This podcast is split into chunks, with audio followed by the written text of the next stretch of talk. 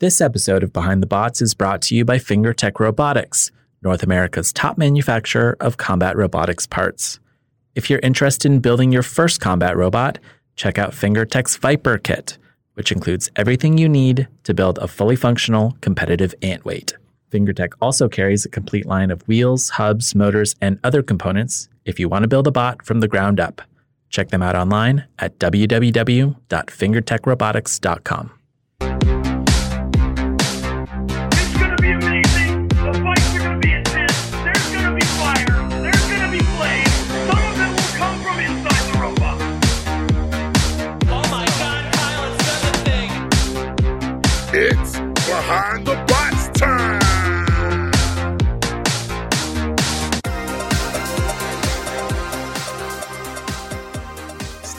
Still up on this upper deck? This is Behind the Bots, the podcast that brings you the stories of the builders behind BattleBots. I'm Chris, I'm Luke. I'm Lindsay. And I'm Kyle. and today on the podcast, our interview with Mad Catter driver Calvin Eba. We'll wrap up the show with this week's installment of Robots Around the World. If you like our show, please rate and review us on Apple Podcasts, Google Play, Stitcher, Spotify, TuneIn, Castbox, Player FM, and Podbean. You can follow us on Facebook at Behind the Bots and tell a friend. We really appreciate your support. Time for this week's combat robotics news. I have four news items for you today. First up, we should probably address two separate controversies that popped up this week. Rick Russ leaving Tombstone and Valkyrie Captain Leanne Cushing calling out an unnamed rookie team for alleged pay to play. Let's start with Tombstone. This week, longtime Tombstone pit crew chief Rick Russ announced publicly that he was leaving Team Hardcore Robotics, writing, quote, I understand that you all think that Ray built and designed Tombstone, but for the past five years, Tombstone was redesigned, built, and maintained by me, while Ray got all the credit. So that's why, after filming the 2021 season, I decided to leave Team Hardcore slash Tombstone and start my own Team Swamp Thing for the 2022 season. Ray responded to the controversy on Reddit, challenging the assertion that Rick did all the work and all the design for Tombstone, calling that, quote, bananas. He added, quote, I sincerely wish him the best, and I'm sure he will have something interesting and competitive to show for his efforts for next season. And no matter how he may feel going forward, I will be cheering for any successes he may have. Rick had appeared on the Tombstone roster for the past six seasons straight. His robot Swamp Thing competed on BattleBots during the untelevised 2004 event and also competed at RoboGames from 2004 to 2018. Uh, Kyle, I feel like you are our uh, resident skeptic. I would love to get your take on the Rick Russ controversy this week. Um, is it real? Is it manufactured? Is it a mix of the two? Uh, jump in here and let us know what you think.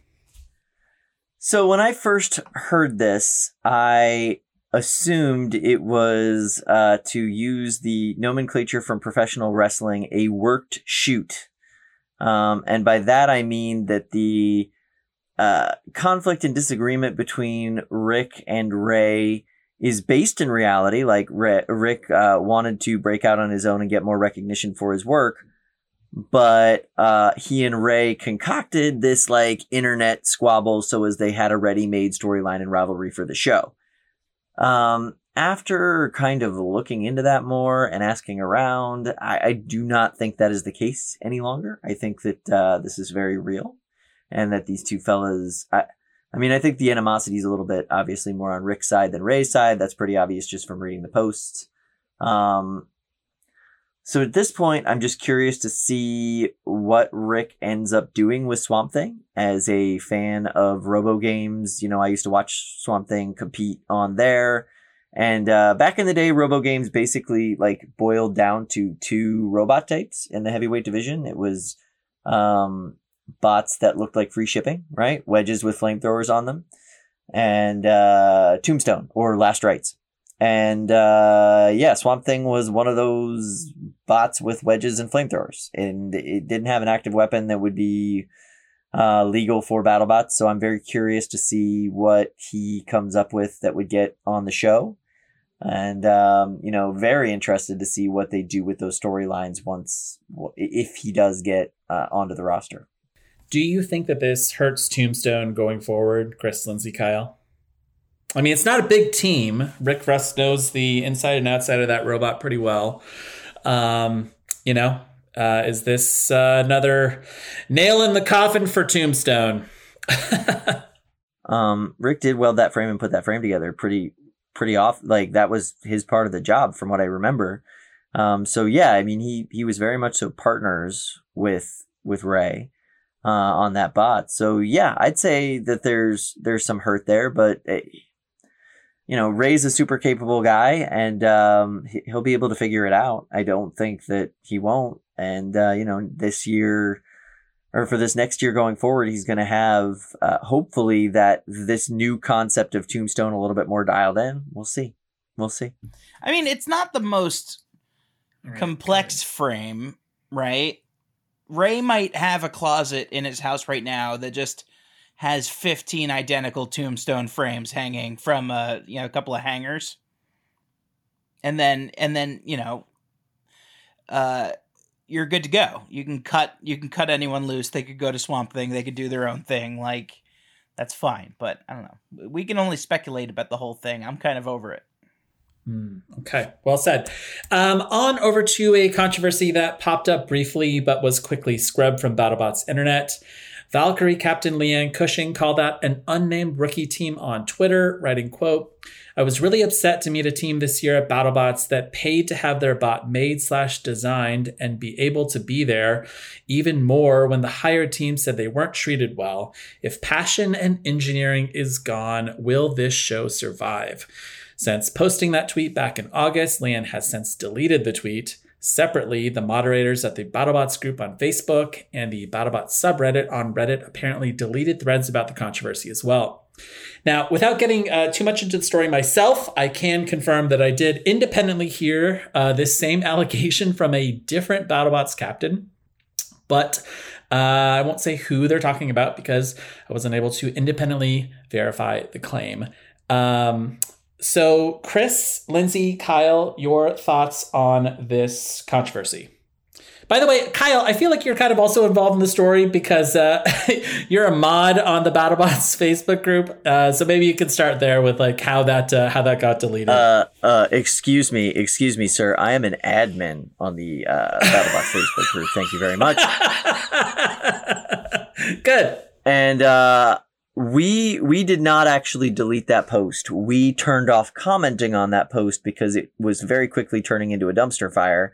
And the person who posted it then deleted it because what's the fun of a dumpster fire that you can't comment on? Um, so just to clarify that, we, we typically don't delete posts unless like things are real bad. Um, what are my thoughts on this? If somebody did pay to have their bot designed and pay for their crew or pay to have the bot built and pay to have their crew at BattleBots and didn't treat them well. The only part of that story that I think is bad for the sport and for the like spirit of everything is didn't treat the crew well. I'll bet in the early days of NASCAR, the first team that had a professionally engineered car and a paid pit crew made a lot of the other teams of like good old boys who were just building stuff in their backyard and figuring out how to make it go fast have some feelings. Right? I bet they had some feelings about that change in the sport, but that change in the sport is natural and it is a normal evolution of things. Um, hiring people and treating them badly though, that's that's another thing entirely, and that sucks. Um, so yeah, that's the only part of this story that is bad, and I can't confirm any of it. I don't know if any of it's true or not. So there's that. Speculation is fun. I I, I kind of feel like who cares how you get to the show? I mean, if if you have um if you have the means and you have an idea and you ha- and you could bring the people together to make something happen, you're you're you're a you're you're a producer. You're not necessarily an engineer. You might not be a, an electrical engineer like but you you took what it it takes to get there. Um but it's important that you know you're you're judged alongside your peers the same way uh, and you know if if you uh, if you are just in it to to see yourself on TV and, you, and it's like it, your passion's not necessarily in the sport then I, I have a problem with that but as long as you're um you know you're you're you're sticking your skin out there and you're you, you got your cash on the line because you just built this robot I don't know. I, I, I just I don't see I don't see anything terrible with it. I just don't know why this would even have to be a controversy. I I don't know. It doesn't feel like it's within the spirit of the sport to me. Like if it's one thing to like bring people together and you all participate and you know you might have an idea whatever and then you form a team and maybe you as the captain you're not the one doing all the work on the team maybe you're doing other stuff but you're still involved like we we don't know the true nature of you know what this arrangement was or whatever but I think it's one thing to have a team and you serve some part of the team and then you all come together and compete. But if you are like quite literally outsourcing the entire design, the entire build, every part of the bot, and you, you know, just have someone hands someone else's idea to you, and now you have to compete with it because you paid them to do it and you are presumably wealthy and um your money got you to a place instead of hard work. Like i don't think that that's not like the type of show i want to watch. Um i really like that the people who compete on the show are they they love the sport and they love the show but they're not just there to like see themselves on television I don't know. Like, and again, we don't know the true nature Right. of what is at the heart of this controversy because everything was pretty vague. Um, but you know, I imagine the truth lies somewhere in between those two scenarios. Um, but I certainly would not like to see uh, just a bunch of wealthy people who have no involvement in the bot end up fighting with a bot that then they won't have any understanding of how it works, how to repair it, how to drive it. I mean, it's just like, I don't know. It's not. Yeah, I I get I get what you're I get what you're saying, but one of my favorite things to watch, I think in combat robotics is someone who has more money than like robotics aptitude like absolutely have their bot destroyed by somebody who knows what they're doing and we're talking thousands of dollars could go out the window because of that mistake. Yeah. it's just I- it, it it makes it can make things interesting. But what happens if they win? You know, is that any fun? Good point, Lindsay. Yes. then they're probably bringing something then that that that is interesting, no? Uh, I, I don't. Yeah. I don't. I don't know that it would necessarily be interesting. I, I I'm uh, Lindsay. I I'm 100 percent with you. I I am shocked that that Kyle and Chris are okay with this. You know, like. Uh, I fe- feel like the whole spirit of BattleBots is, you know, it's hobbyists, it's really smart people who are operating with limited resources and bringing the best thing that they can think of to a competition where they are, you know, competing against people who are on a similar playing field. And the day that we have a billionaire show up and cobble together a highly paid super team of engineers, you know, to build a dominant robot and basically buy the giant nut is the day that our sport dies, okay? like uh it becomes something totally different. It becomes like a sport for Elon Musk and Jeff Bezos and Mark Zuckerberg and, you know, like a hundred uh, worse people with lots of money and you know the really amazing engineers Well, get get get relegated back into the pits you know and that's just yeah i'm i'm not down for that I imagine it also then drives up the cost for all of the regular teams because the cost is already so high with like tens and tens and tens of thousands of dollars, you know, being required to compete. But now, if, and I'm not saying that this would happen, but just hypothetically, if the norm is now these millionaires, you know, or billionaires competing with hundreds of, I know Chris is Millionaires and billionaires are gonna dominate this sport. I know. I I I can feel my Bernie Sanders uh, impression coming out.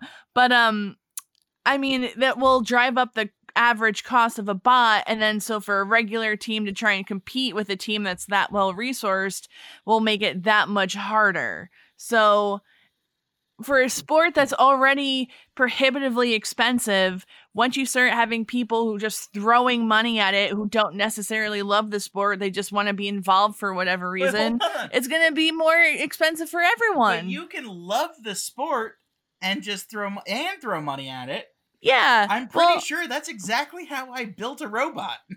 I had no robot building experience, and I had to expedite everything by just kind of trying to buy parts and Yeah. see what works. But you did all the work yourself in the basement with your cousins. It's not like you called up someone else and were like, hey, make this for me. Plus you had an idea. We don't even know if this person had an original idea. Right. We don't know we don't know anything, frankly. I so it's like, all yeah, speculation. I think we, we could literally kill each other over something that is 100% speculative and like there is a sliding scale of, you know, of of what level of participation you should have to have in a build, but you know, I I just I think that if you love the sport and you want to see something that maybe you're imagining kind of come to life, you can do what you got to do to get to the get to the show.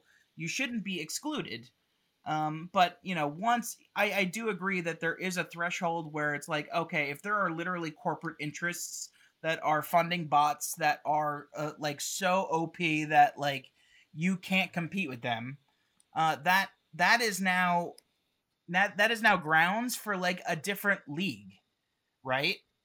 I cannot even I think BattleBots is becoming that league, I, though. I can't imagine the outrage if a rookie bot that you know somebody spent orders of magnitude more money on and just paid their way to the end ended up winning. I don't even know how BattleBots would spin that. Like I think that the only reason why this is not a massive, massive, massive controversy that we heard from all of the builders is that whoever this this builder is didn't end up winning the giant nut, but could they do it next year? Maybe. I don't know. Like that's uh something to consider. Uh, all right, last thoughts on this uh, story because it's already gone on for uh, probably 10 minutes longer than it should have. In the second season of the reboot, Hal Rucker showed up with a machined billet of magnesium. Freaking magnesium. Okay. They had to come up with a different method of machining it because it was magnesium. And he competed with it and dressed in a silly casino costume. And it cost ungodly amounts of money to get it done and burned down a shop, I might add. And the bot didn't do well at all. Money is a factor, right? It is one of the sliders on the scale. If somebody wants to slide that slider up to maximum and come and compete, let them. They also have to face people like Jamison Go who quality test and uh, experiment with and improve their bot in so many ingenious ways that you literally cannot buy that. You cannot spend your money into that. It's fine. Let it happen. Um, you know, that's where the sport's heading. And I don't think that's a bad thing. Money fuels innovation just as much as anything else. Kyle, strong disagree, but uh, I'm looking forward to talking with you uh, about this. And uh, I don't know, off the pod. This is an interesting topic. All right. Um, speaking of this, this exact. I'm with you, Luke. Thank you, Lindsay. Uh, all right. Speaking of this exact thing, speaking of passion and engineering, our next story comes from uh, rural Illinois, where Rusty Captain Dave Eaton announced that Rusty version 2.0 was forced to sit out this season due to not getting its required parts in time. Instead, he decided to pull Rusty version 1.0 out of retirement and run the robot again. If you'd like to see what Rusty 2.0 looks like, aka Rusty Jr., check out the Rusty 2021 page on battlebots.com. And finally, I'd like to wrap up this week's news with a big happy anniversary to Skorpios co captain Zach Lytle and Diana Tarleson, who celebrated their seventh wedding anniversary this week. We love you and we want you to have another 70 years of happiness together. So happy anniversary to you both. And that's it for this week's news. Now, uh, before we get into our interview with Calvin Eba, uh, excellent interview. I loved it. It is time yet again for Snap Decisions, where we make ill informed predictions about this week's fight card and score them against your ill informed predictions. Last week, we had 59 people participate in Snap Decisions. 10 people called 7 out of 7 Fight Night fights correctly. Those people were Heather Stringfellow, Alan Milton, Matt Mrozek, Austin Brady, Megan Jane, Andrew Harvey, Joel Warren. B is for BattleBots illustrator Caleb Kempson, competitive giant pumpkin farmer Chad New, and our own Behind the Bots co host Chris DeSico. Congratulations, Chris! Bow, bow, bow, bow! Oh, how the two turntables and a microphone. now, Chris, before you uh, before you celebrate too much, I do want to point out that technically, seven out of the ten managed to call the YouTube exclusive fight correctly as well. So, a second round of congratulations to Heather, Alan, Matt, Austin, Megan, Caleb, and Chad. Uh, Chris, unfortunately, you called the YouTube exclusive incorrectly. Thank you, Luke.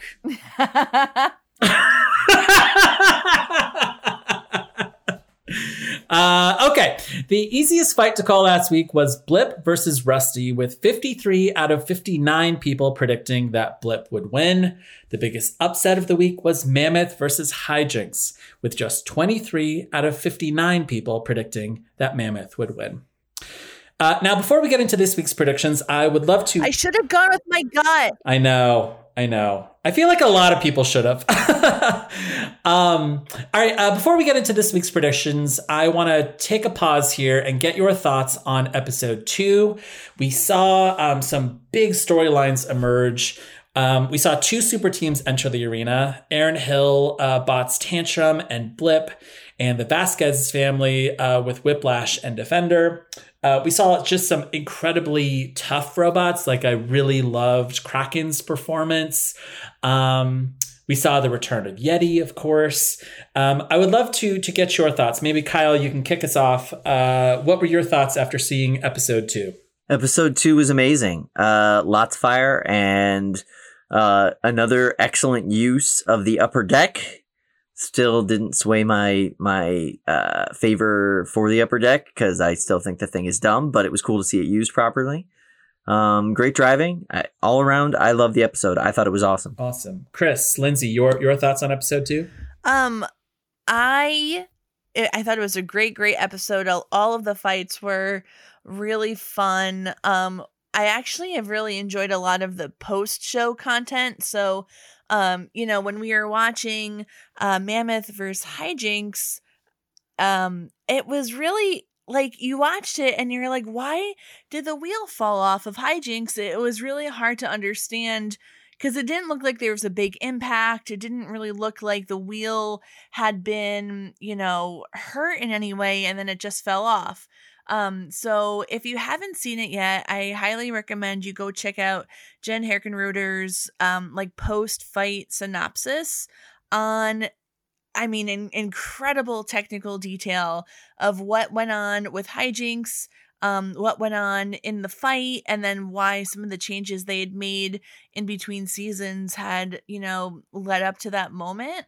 Um, I thought it was really fascinating, and she does a really incredible job of explaining things in like very technical detail, but in a way that is like comprehensible to someone um who has no background in this kind of thing. So definitely recommend you check that out. Um and yeah i mean uh, wow there were so many great fights.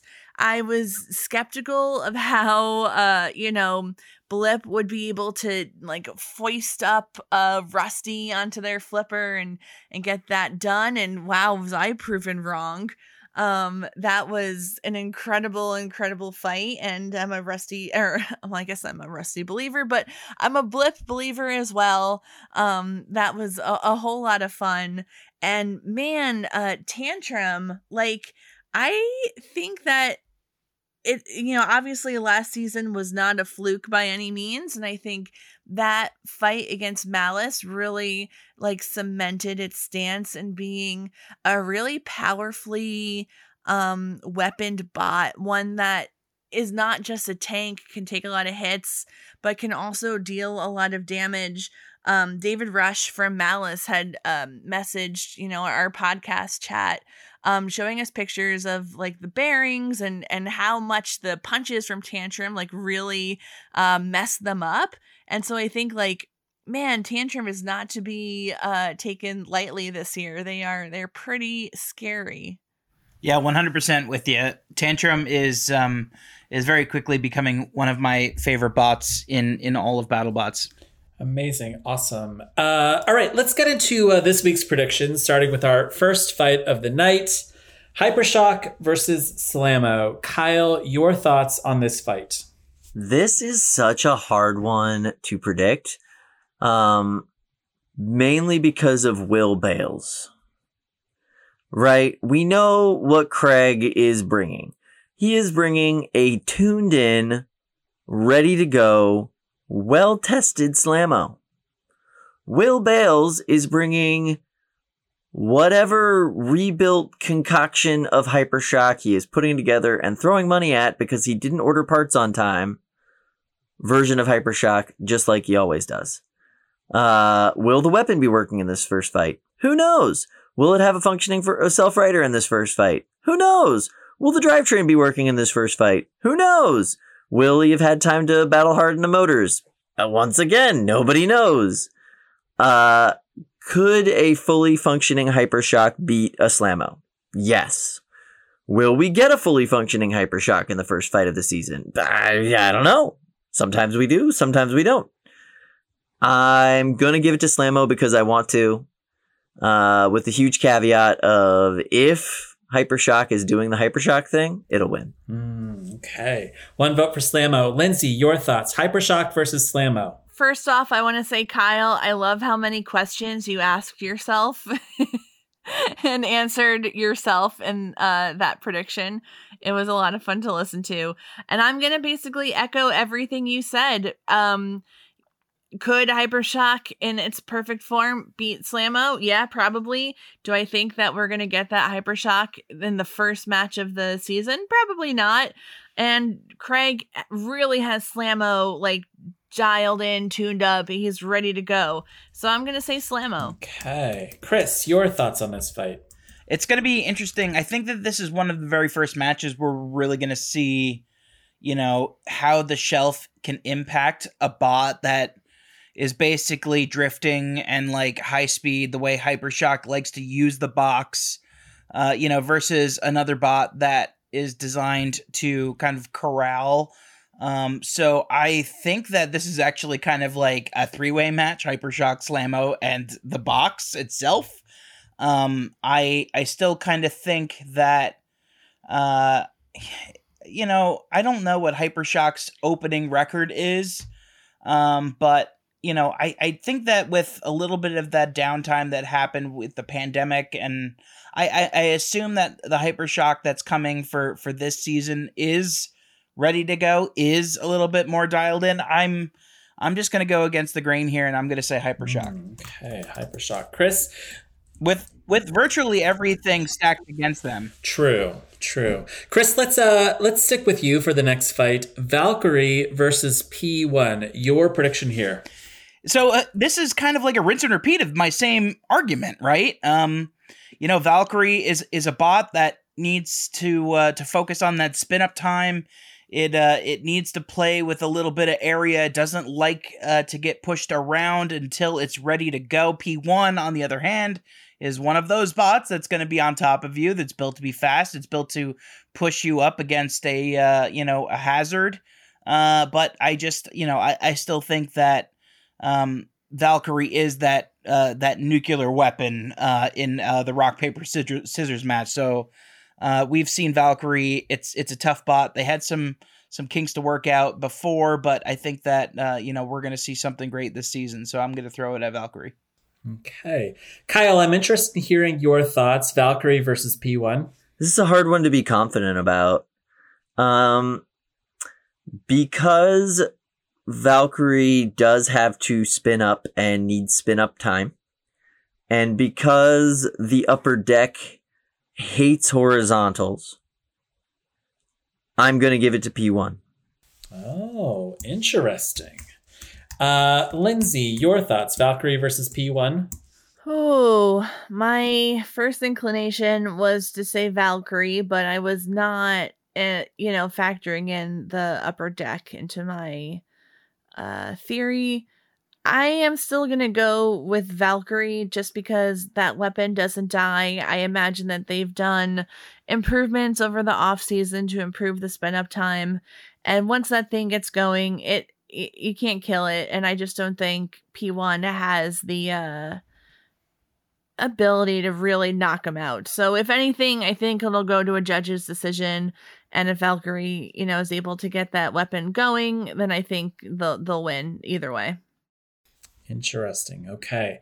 Lindsay, let's stay with you uh, for the next fight. Huge versus rookie bot Riptide. Your prediction there? Dang. Um huge. Okay, short and sweet. I love it. Chris, uh, huge versus Riptide. Your your thoughts? Huge. All right, Kyle. And will this be a unanimous a unanimous prediction, or are you uh, going to be going with the rookie? It's so hard to say on this one, honestly, because like, um, it's a big what? No, I'm I'm gonna go with huge, huge. Yeah, unanimous, huge. Huge. Okay. All right. Uh, Kyle, let's stick with you. Fusion versus Cobalt. The return of Cobalt. Um, after after uh, a little break, and uh, Fusion are kind of two uh, two weapons, two headed uh, robots. Your your thoughts there? Whew. Uh, I'm gonna I'm gonna go with the the the cobalt. Yeah, I think it's gonna be cobalt. Interesting. Okay, uh, Lindsay, your your thoughts? Uh, Fusion versus Cobalt. Um no offense to Fusion, I just feel like we didn't see a ton of reliability in that bot last year. Um and Cobalt has struggled not last year because they didn't compete, but two years ago because the floor was its own worst enemy. Um, but now that that is more or less solved, you know, I'm I'm gonna give it to Cobalt. Interesting. Okay, Chris, uh, take us home. Fusion versus Cobalt. Your prediction. Ooh, uh, I'm gonna go. This is gonna be a fun one just to watch. I think, assuming that that Fusion has uh, worked out some of those kinks. If it's if it's up, it's ready to go. But I, I do think that this one is likely to go to Cobalt just based on that that rock paper scissors. Got it. All right, Chris, uh, let's stay with you. Two of the hardest hitters in the field Black Dragon versus Ice Wave. Your prediction. Luke, would you would you say that this match is a song of ice and fire? Oh my God, that's good. Chris, I love it. Uh, I think that this one, it depends on if House Targaryen really has their stuff together. Um, I I this is this is a this is a match that I think Black Dragon is going to be able to to hand out. I don't anticipate this one's going to go to a judge's decision. Let's just say. Uh, Kyle, I'd love to get your thoughts. Black Dragon versus Ice Wave. Black Dragon. It's athletic, it's fast, it's not trying to do anything fancy with its weapon. It is modern in every sense of the word. I just got to give it to Black Dragon. Uh, I don't think Ice Wave is a uh, tenable design anymore. Hmm, okay. And Lindsay, uh, your thoughts. Black Dragon versus Ice Wave. I'm just gonna echo uh, those same sentiments and say Black Dragon, but I'm really excited to see Ice Wave, and I I hope that they win because I think that that's still like it's one of the OG bots that I still really enjoy seeing. So um, yeah, there's that. And the new paint job looks sick. Like it looks really, really cool. But yeah, they're gonna get eaten up by Black Dragon. Uh, Lindsay, let's stick with you uh, for this one. Uh, I would say arguably one of the harder ones to call on the field. Witch Doctor versus Duck. Your thoughts there? Yeah, thanks for uh, starting me off on this one. um, oh God, I don't know. I don't. I don't know. I mean, honestly, I, when in doubt, give it to the kinetic weapon. I guess so. I'll say Witch Doctor. Um and I love Witch Doctor and I love the Gellatlys and I love everybody on that team and I, you know, I'm always rooting for them to to even, you know, get get the nut, but I part of me really hopes that Duck wins cuz I, I I'm just so excited. I I we really you know felt the the their vacancy last year um, so I really want to see Duck do well and succeed. So this is Aaron Catling. If you're listening to this, this is a very cruel, very cruel pairing, and uh, I hold you responsible. So thank you, thank you for making me choose between uh, two bots that are so beloved. uh, Chris, uh, your thoughts on this fight? Witch Doctor versus Duck. Your your prediction.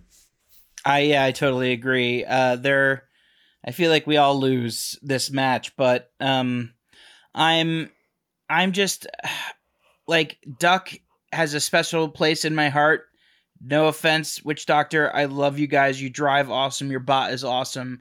But I really I think that like um I think that I see Duck in in, in a finals. I, I I wanna I want that freaking Duck to win. I don't know how else to say it. So I'm gonna go with Duck. Okay, good. Um, and Kyle, your thoughts? Witch Doctor versus Duck? Uh, duck will fly, but it will not die. Uh, so I believe it is going to go all three minutes. Judge's decision for Witch Doctor. Ooh, okay. All right, Kyle, uh, let's get your thoughts on our main event of the night Copperhead versus Lockjaw. I I don't know. I really don't. This is um two very evenly matched bots in a lot of ways.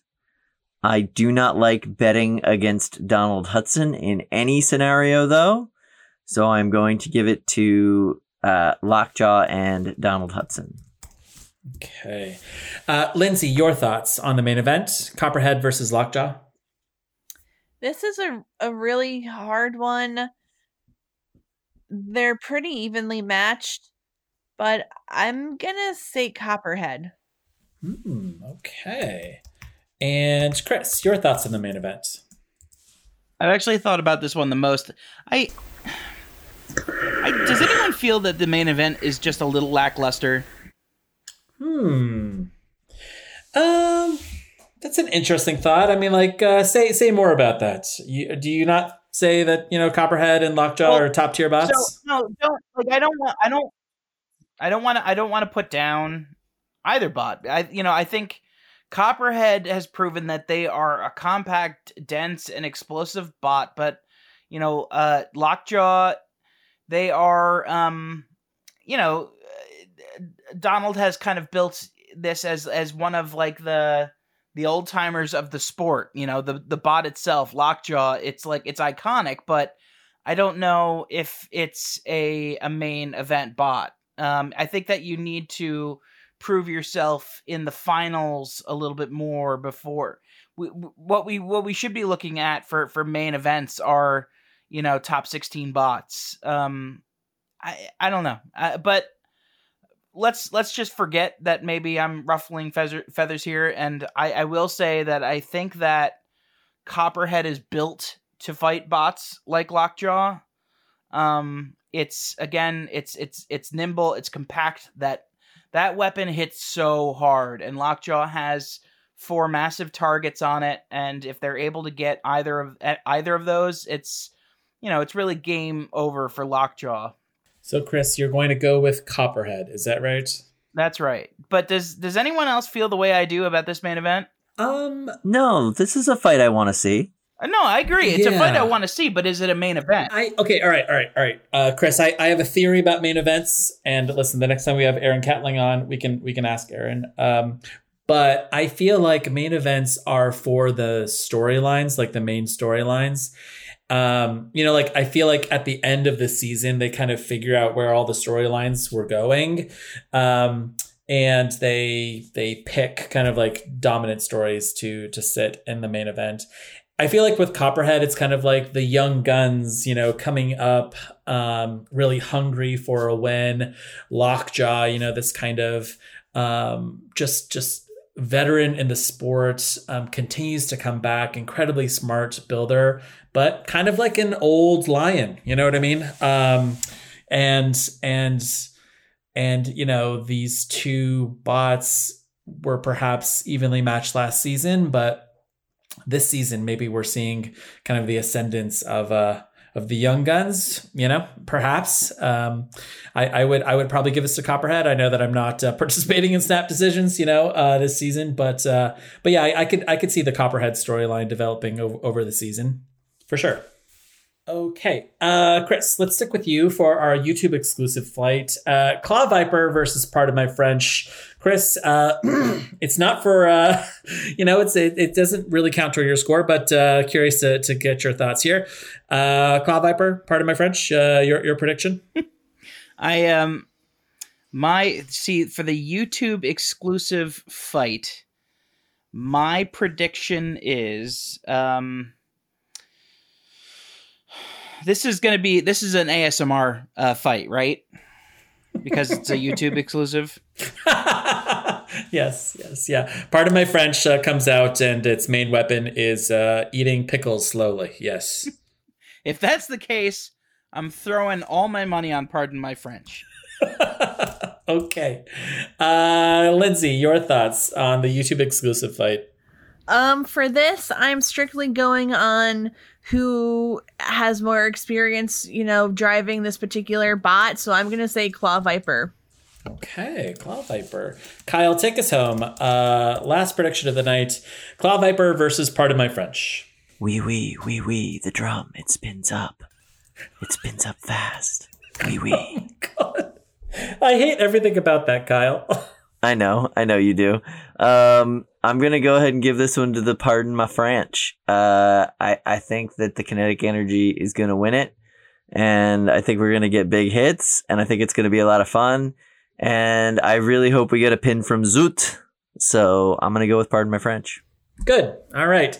That wraps up this week's edition of Snap Decisions. Look for our post on Facebook later this week to send us your predictions. After the break, our interview with Calvin Eba, sponsored by Max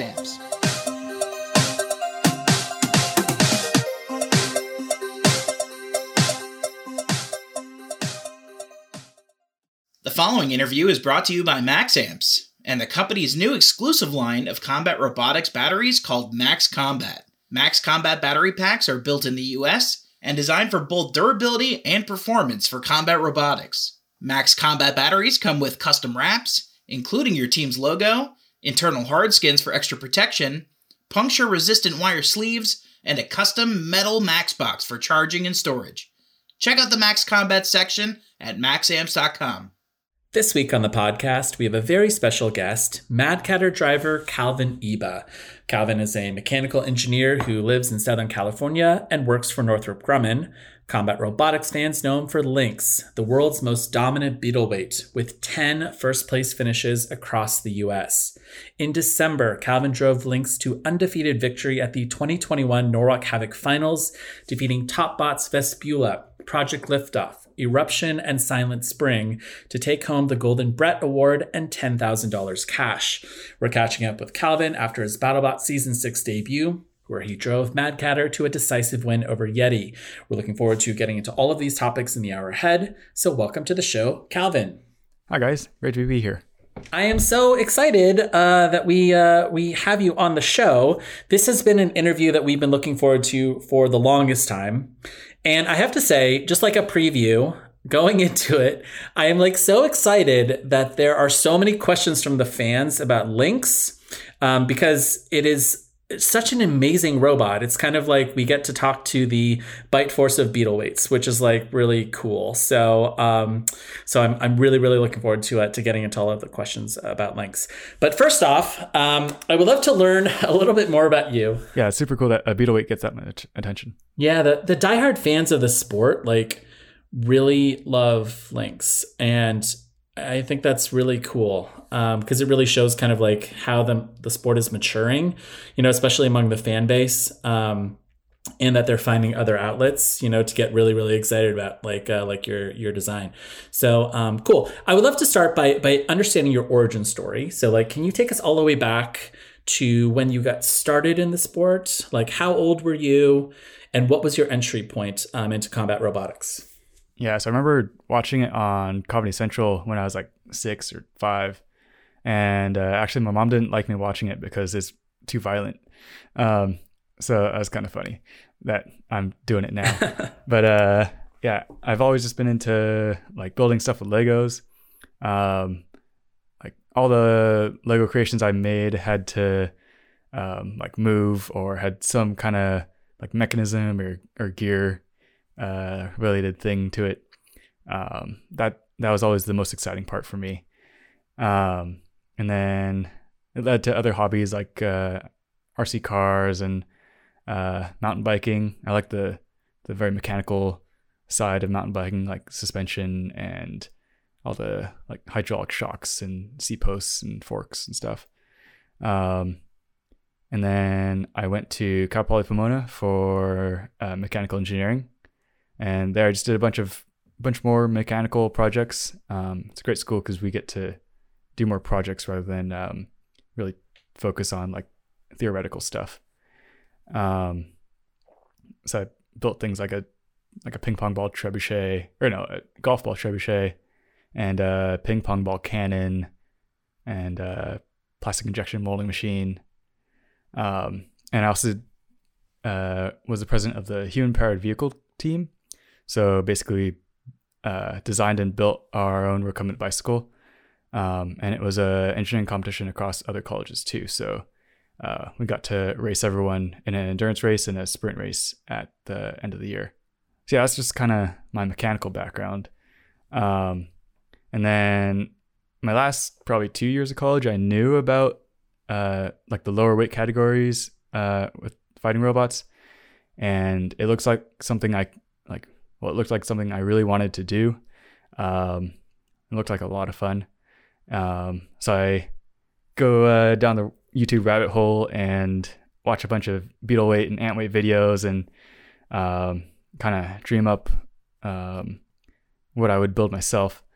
But I never had enough time to actually do it until I finished college. So right after college, I started designing um, my own ant weight robot. I called it Failure Mode after, because I really liked um, Aaron's uh, robot, um, Margin of Safety. Uh, I thought that was a really cool name. Um, and uh, yeah, then I competed at uh, one of Martin Mason's events in Pomona, or at Mount Sac. It's right across the street from uh, Cal Poly Pomona, where I went to school. Um, and I ended up winning that event. Um, so I won my first event with my first robot, which is, I think, a, a really great entry. Like, can't get any better than that. So I was really enthusiastic about, you know, designing a, a beetle weight. Um, so I designed Lynx, and I ended up winning my first event with that as well. Wow, that's amazing. Now, um, I just have to go back to this uh, golf ball trebuchet because I'm so interested in that. Like, what what is involved in designing a golf ball trebuchet, and does that scale up to like softballs and bowling balls and you know, I gosh, let's see what what else can I think of that are round? Uh, I don't know, like cannonballs. you know, like uh, is is it is, are like the design principles the same? Yeah, it's all the same. So uh, when I was researching it, I was actually like looking up like the the pumpkin chunkin uh, trebuchets because I mean I saw those on TV and I knew um, they're like really big and uh, threw things really far. So I uh, modeled one after that actually, and uh, for the assignment, our uh, trebuchet, like the, the base of it, had to be a one foot by one foot by one foot, um, or fit within a one foot by one foot by one foot size restriction. Um, so I I did a bunch of research and found a design that kind of optimized that. So it got the weight like two feet high because the arm was about a foot long, and then it was completely inverted, so it um, stood up like upside down, and then it kind of um, was on a whole sliding track thing, um, and then I used a bunch of ball bearings, so it rotated really smoothly. Um, but a lot of what went into it was just testing. Um, I did like a solid two weeks of testing to try to get it from, uh, you know, going like 14 feet to 104 feet consistently. Um, it wasn't a requirement to go that far, but I figured I would because I could. Wow, that's amazing. Um, I, I think one of the really cool things that you're describing is, you know, how your college experience like really taught you how to build things practically and kind of like think about them methodically. I mean, how much of what you learned in college transferred over into the design of your first combat robot? Uh, I'd say college just kind of showed me how to use engineering tools better, like uh, calculate like when things are going to break, or uh, um, kind of give a little bit better of a uh, the background behind like design decisions. But I think a lot of the like physical uh, and experience like designing and building things happened kind of before college, uh, just because I'd always be building stuff at home with my dad, or uh, you know, random hobbies um, outside of college or outside of school. Um, and I, you know, like there's so many people who listen to this podcast who see Lynx and, you know, like they're inspired to build their own robot. Um, there's a lot of people who are right on the verge of building their first beetle weight, you know. Um, how, how did you, how did you approach that design challenge? Um, and I mean, I, I guess like, ha- have your designs always been dominant? Like, do you have a have you always had like a better win loss record? You know, um, than than I guess more wins than losses. You know, like how how do you kind of like engineer that success in, into your designs?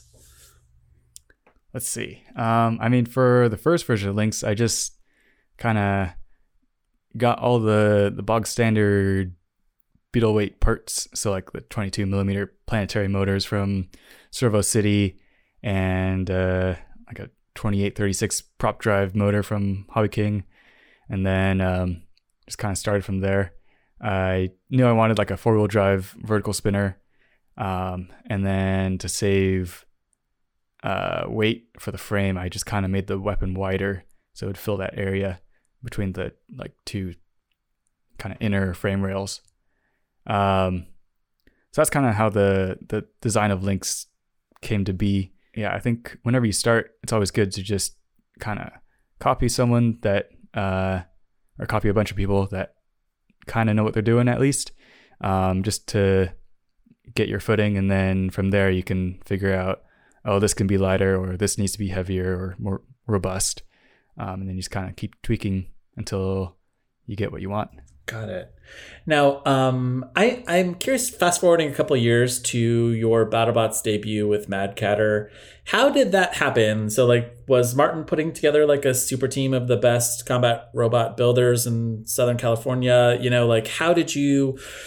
How, how did how did you connect? You know, with Martin, and at what stage, I guess, of the BattleBots journey? I guess did did you um, start building with him? Yeah, so Mason had a team together already, like with uh, Emmanuel Carrillo, um, who uh, built Big Dill. He'd also designed uh, Warhawk and uh, Cat King and uh, the first version of Mad Cat, uh, the first version of Mad Catter. Um, so they're already ready to go to uh, King of Bots in China, um, but the schedule got kind of mixed around so that BattleBots came first. So um, Mason kind of applied last minute to BattleBots, and then, um, well, I think he applied earlier, got in, and then had to decline because they overlapped with King of Bots, and so he kind of reapplied and became as alternates. But um, he wanted to bring a flywheel hammer, and I just happened to post in uh, the Facebook Combat Robotics group um, asking if anyone's done a flywheel hammer. Um, so he and he uh, remembers me from you know his events. I keep winning stuff. Um, so he's like, "Hey, this guy's pretty good.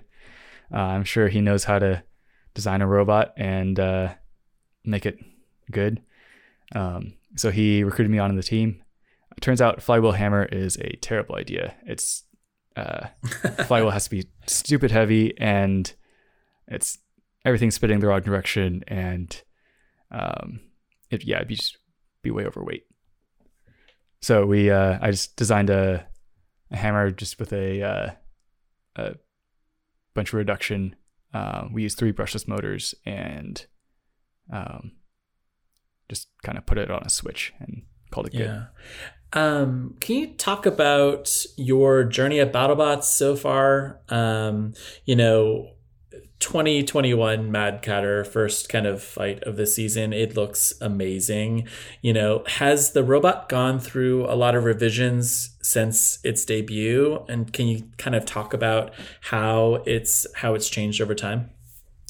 Yeah. So, I mean, everyone thinks we like made a ton of changes uh, last year because we did so much better than the year before. Um, but that's just because we had all the vertical modules from China. Um, so it's the same chassis, like so it's the robot's built in three parts, right? So it has the two drive pods on the sides with the lifter arms, and then the center weapon module that can get swapped out. So we brought the the hammer module to BattleBots in 2019, yeah, and then um, the two vertical modules were already shipped to China. Um, so in 2020, uh, BattleBots, we had all the modules. So we had uh, our vertical uh, plow module, then the regular vertical module, and then we had two hammer modules as well. Um, so we uh, we used all of them, um, or well, we used the the plow hammer and the uh, not the other hammer though. Um, yeah. Uh, so it was basically the same exact robot. Um, it's just we had uh, one year's worth of experience with it, but also one year's worth of damage to the frame. Um, so that kind of kind of evened out. We did pretty good. Um, and then for this year, we completely redesigned it. Um, so now instead of having four brushless motors, one per wheel, uh, we have six brushless motors. We put two motors uh, per wheel on the front and then one motor per wheel on the back. Uh, we did this because most of the weight in a vertical spinner is towards the front and rested on the front wheels. Um, so that gave us a lot of power. We are really happy with the performance when we were testing around. Um, it handles almost like a beetle weight, where uh, you know most heavyweights handle kind of like boats, where you start to turn and then nothing really happens, and then a few seconds later it starts to turn, and then you stop turning, and then a few seconds later it it stops turning. Um, so we definitely wanted to to kind of um, to to freshen up the the or we definitely wanted to make the drive more snappy. Um, so I think we did that this year uh, with more motors. Um, they're kind of the drivetrain is inspired by uh, British robots like Spectre or Quantum or Beta, Beta, um, where you have just a kind of a tiny pinion gear on the motor, and then you have a big gear on directly on the wheel. So the motor shaft just kind of hangs outside of the robot and contacts the big gear on the wheel. It's uh, super simple, and it allowed us to shed a lot of weight uh, out of our gearboxes. Um, so that made room for the additional motors, um, and it left a lot of room in the chassis too for uh, batteries and speed controllers and whatnot. Um, another big improvement this year with the drive is that the wheels aren't connected to the armor. So last year they're doubly supported. Um, so both outside and the inside of the wheel were supported, kind of like bite force. Um, but that meant if we took a hit from uh, or on the armor, it had a pretty good chance of binding up the wheel as well. Um, so now our armor is all shock mounted, kind of like Tantrum. Um, so we have these big rubber isolators um, and big bolts that hold the armor on. Um, but there's a nice like one and a half inch gap between the armor and the wheels. So our armor would have to bounce or deflect like one and a half inches into the robot before it hit anything critical. Um, so that really helped with uh, durability, um, especially in the upcoming fights that you'll see. Um, let's see. Oh, for the weapon, we uh, went from two Outrunner motors that were, uh, I think they're like 80 something, 80 millimeter diameter motors, um, to three large Inrunner motors. So basically went from two to three motors, and then also the motors are bigger. Um, so that really helps with our weapon spin up. Um, with our uh, with the disc that we ran in the Yeti fight, we can get up to a good speed in probably like four seconds, and then you know really really high top speed in probably eight. Um, but before the fight, we are having trouble with the gears on the motors because they would slide off the shafts, and uh, just there there wasn't enough tooth engagement to uh, to keep the gears happy. So they ended up uh, stripping the gears, um, and it once one gear went, it ruined like all four gears. Um, and we are kind of running out of spares before the the Yeti fight, so we ended up having to to weld the gears to the shaft, and luckily that held. Um, but uh, yeah, it's, it's kind of worrying how uh, how close we were coming to the deadline uh, to our to our first fight. Yeah, other than that, um, oh, we have the weapon all off to one side because our weapon motors are so much larger and so much longer. Um, but that kind of let us put the lifter on the right side of the weapon, um, so it kind of looks symmetric if you uh, if you squint really hard. You know the the weapon's kind of on the left side or the, the driver's side of the robot, and then you have the arm on the on the right side. But it looks pretty good. It doesn't look too awful. No, it looks awesome. It looks really cool. Um, I uh, just have a couple more questions about Mad Catter before I jump into Lynx, and then all of the many listener questions about Lynx. Um, so, um, when when I think of you as a competitor in this sport, I think of really great driving, and uh, clearly you're a talented builder. But like uh, on the driving side, you know, how do you become a great driver? Where does that come from? Like, did you get a your start with RC cars, but then hone it somehow? You know, with combat robots, do you have a test box in your house? Like, basically, how does one become a top tier driver in this sport? Uh, I mean, I wouldn't say I'm a top tier driver. I think uh, like Matt and JMO and people that drive control bots are probably way better. Um, but uh, I mean, I don't have a test box at home, so I just drive at events. Um, the RC car thing might have helped a little bit, but I was never a great driver with those either.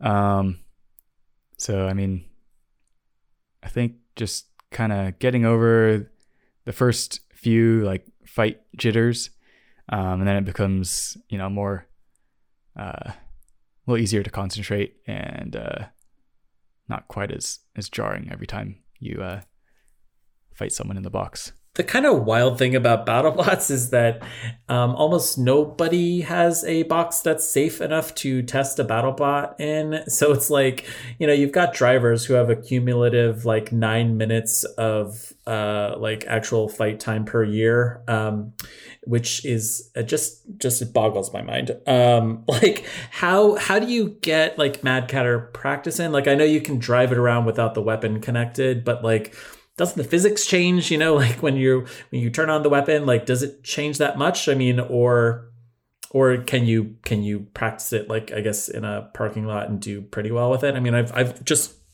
honestly been curious about this just because i've seen like the Mad Catter drive videos and stuff before um so like how how, how does that work Yeah, so uh, luckily we have a makerspace with kind of a lot of room.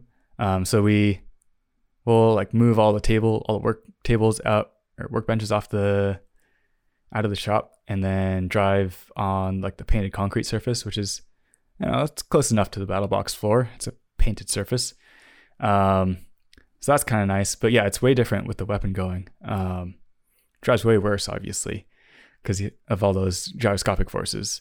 Um, so we do a tiny bit of testing with the weapon going. Uh, we have a one and a half inch like uh, polycarbonate blast shield that we stand behind. So uh, we'll do a little bit of driving behind that. Um, but yeah, honestly, it's not much. It's and it's we're not like chasing anything while the weapon's going.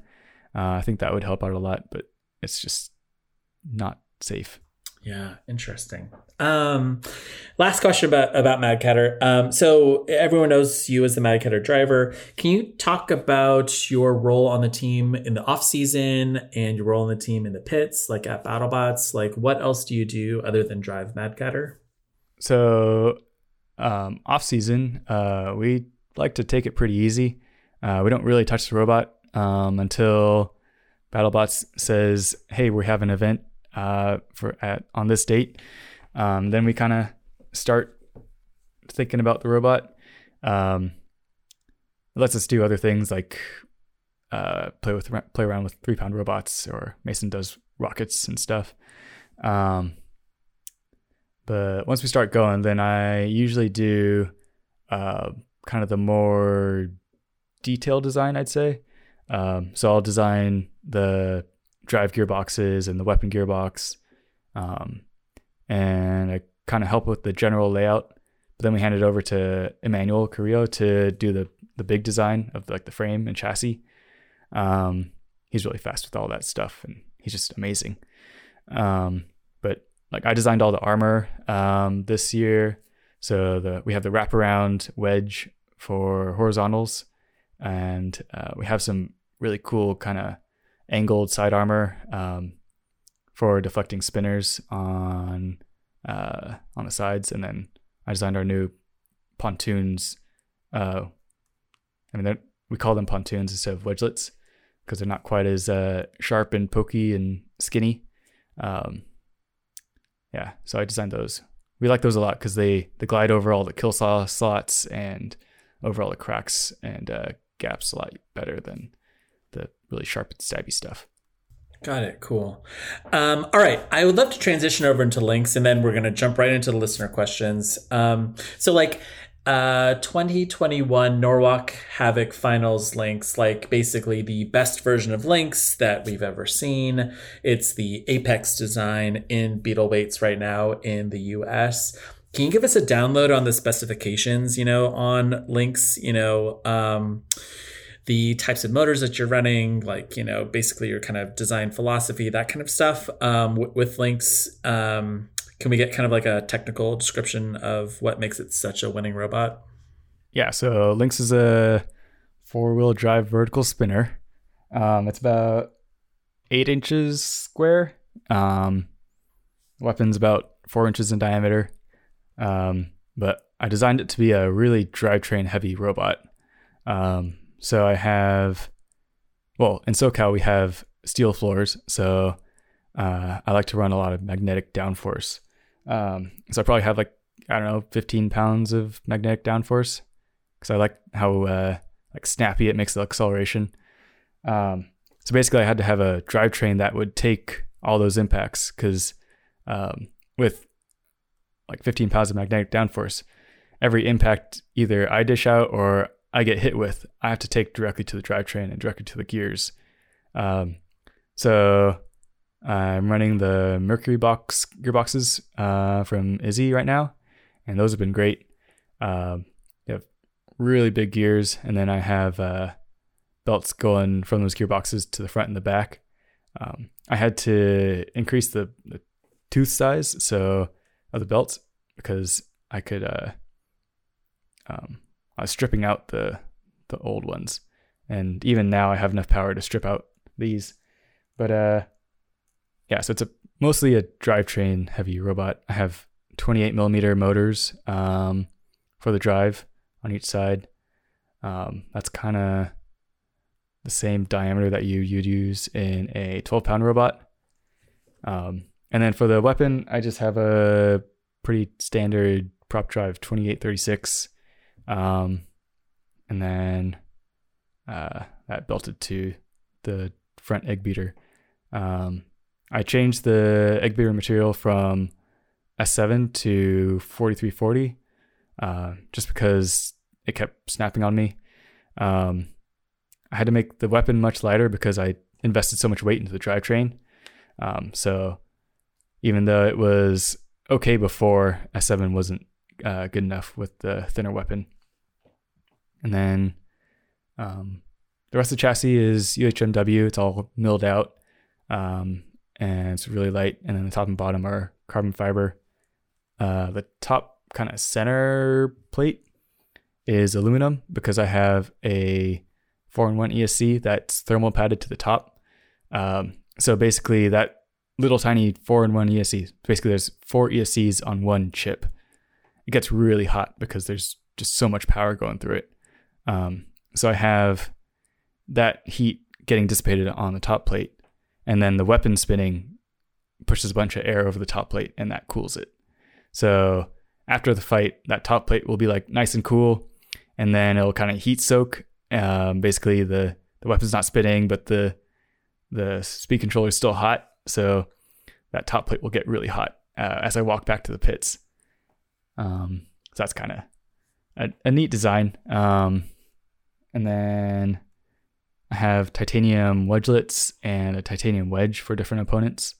So new for uh, the I think November and December Norwalk, I had these wider titanium wedgelets. Um, they're meant to kind of glide over all the cracks and seams in the in the wooden floor a little better. Um, they were still pretty sharp the first time in November, um, but I kind of rounded off the corners a little bit, and it worked really well in December. That's so cool. Oh yeah, and it uh, it runs on 6S. So most three pound robots will run either 3S, so three lipo cells, uh, or four lipo cells, but I run six because um, Uh, that's so cool. I mean, I I love seeing the inside of Lynx. Like, um, it's just really amazing to go into the pits at Norwalk and um, and to see the insides of that robot and really like kind of hear your design thinking uh, about it. Just because it is the bite force of beetle weights, and that's really really cool. Um, we have so many listener questions about Lynx. I'm I'm going to turn it over to Chris, who um, who who can begin to uh, to chip away at some of these questions. Um, Calvin, uh, I just want to wish you continued luck. Like you are one of my favorite drivers and builders in the sport, and um, yeah, can't wait to see what is coming next. So, uh, Chris, take it away. Thank you. All right, Calvin. Hi, Chris. I have a, a a very important listener question to kick things off. You might be familiar. This question comes from a fan of the pod, Wayne Eba, who wants to know: Word has it you come from a talented and supportive family. Can you tell us how this may have influenced your life path? Love, mom and dad. yeah. So yeah, my mom and dad and my brother are all very supportive. Um, we have all our little uh, or all different hobbies, and um, yeah, we always I think all of us get really invested in them, and uh, it's a lot of fun to see what each other do, and kind of cheer everyone on. Um, you know, they've uh, they uh, yeah really I really like to see us do stuff that we do well, and uh, it makes it more fun that way. Um, I always like to come to my competitions too, so uh, they'll be at all the SoCal events, and then my dad came to the uh, Norwalk final event, which is a lot of fun. I had a pit crew there, so it made uh, wrenching on the bot a little easier. Um, yeah, my uh, my parents are great. What are some of these other hobbies that the family's into? Uh, let's see. My mom's a really good watercolor artist and graphic designer, and my brother has his own uh, business, or he's started a couple of his own businesses. Um, he, uh, let's see. Okay, so my most of my family are artists, so I'm kind of the only engineer in the family. Um, so yeah, my mom does watercolor and graphic design. Uh, my dad studied uh as a mechanic or as an industrial designer, so he has a bunch of cool, uh, you know, hobbies and and talents. Like uh, he used to paint cars, and now he uh, pinstripes everything in the house.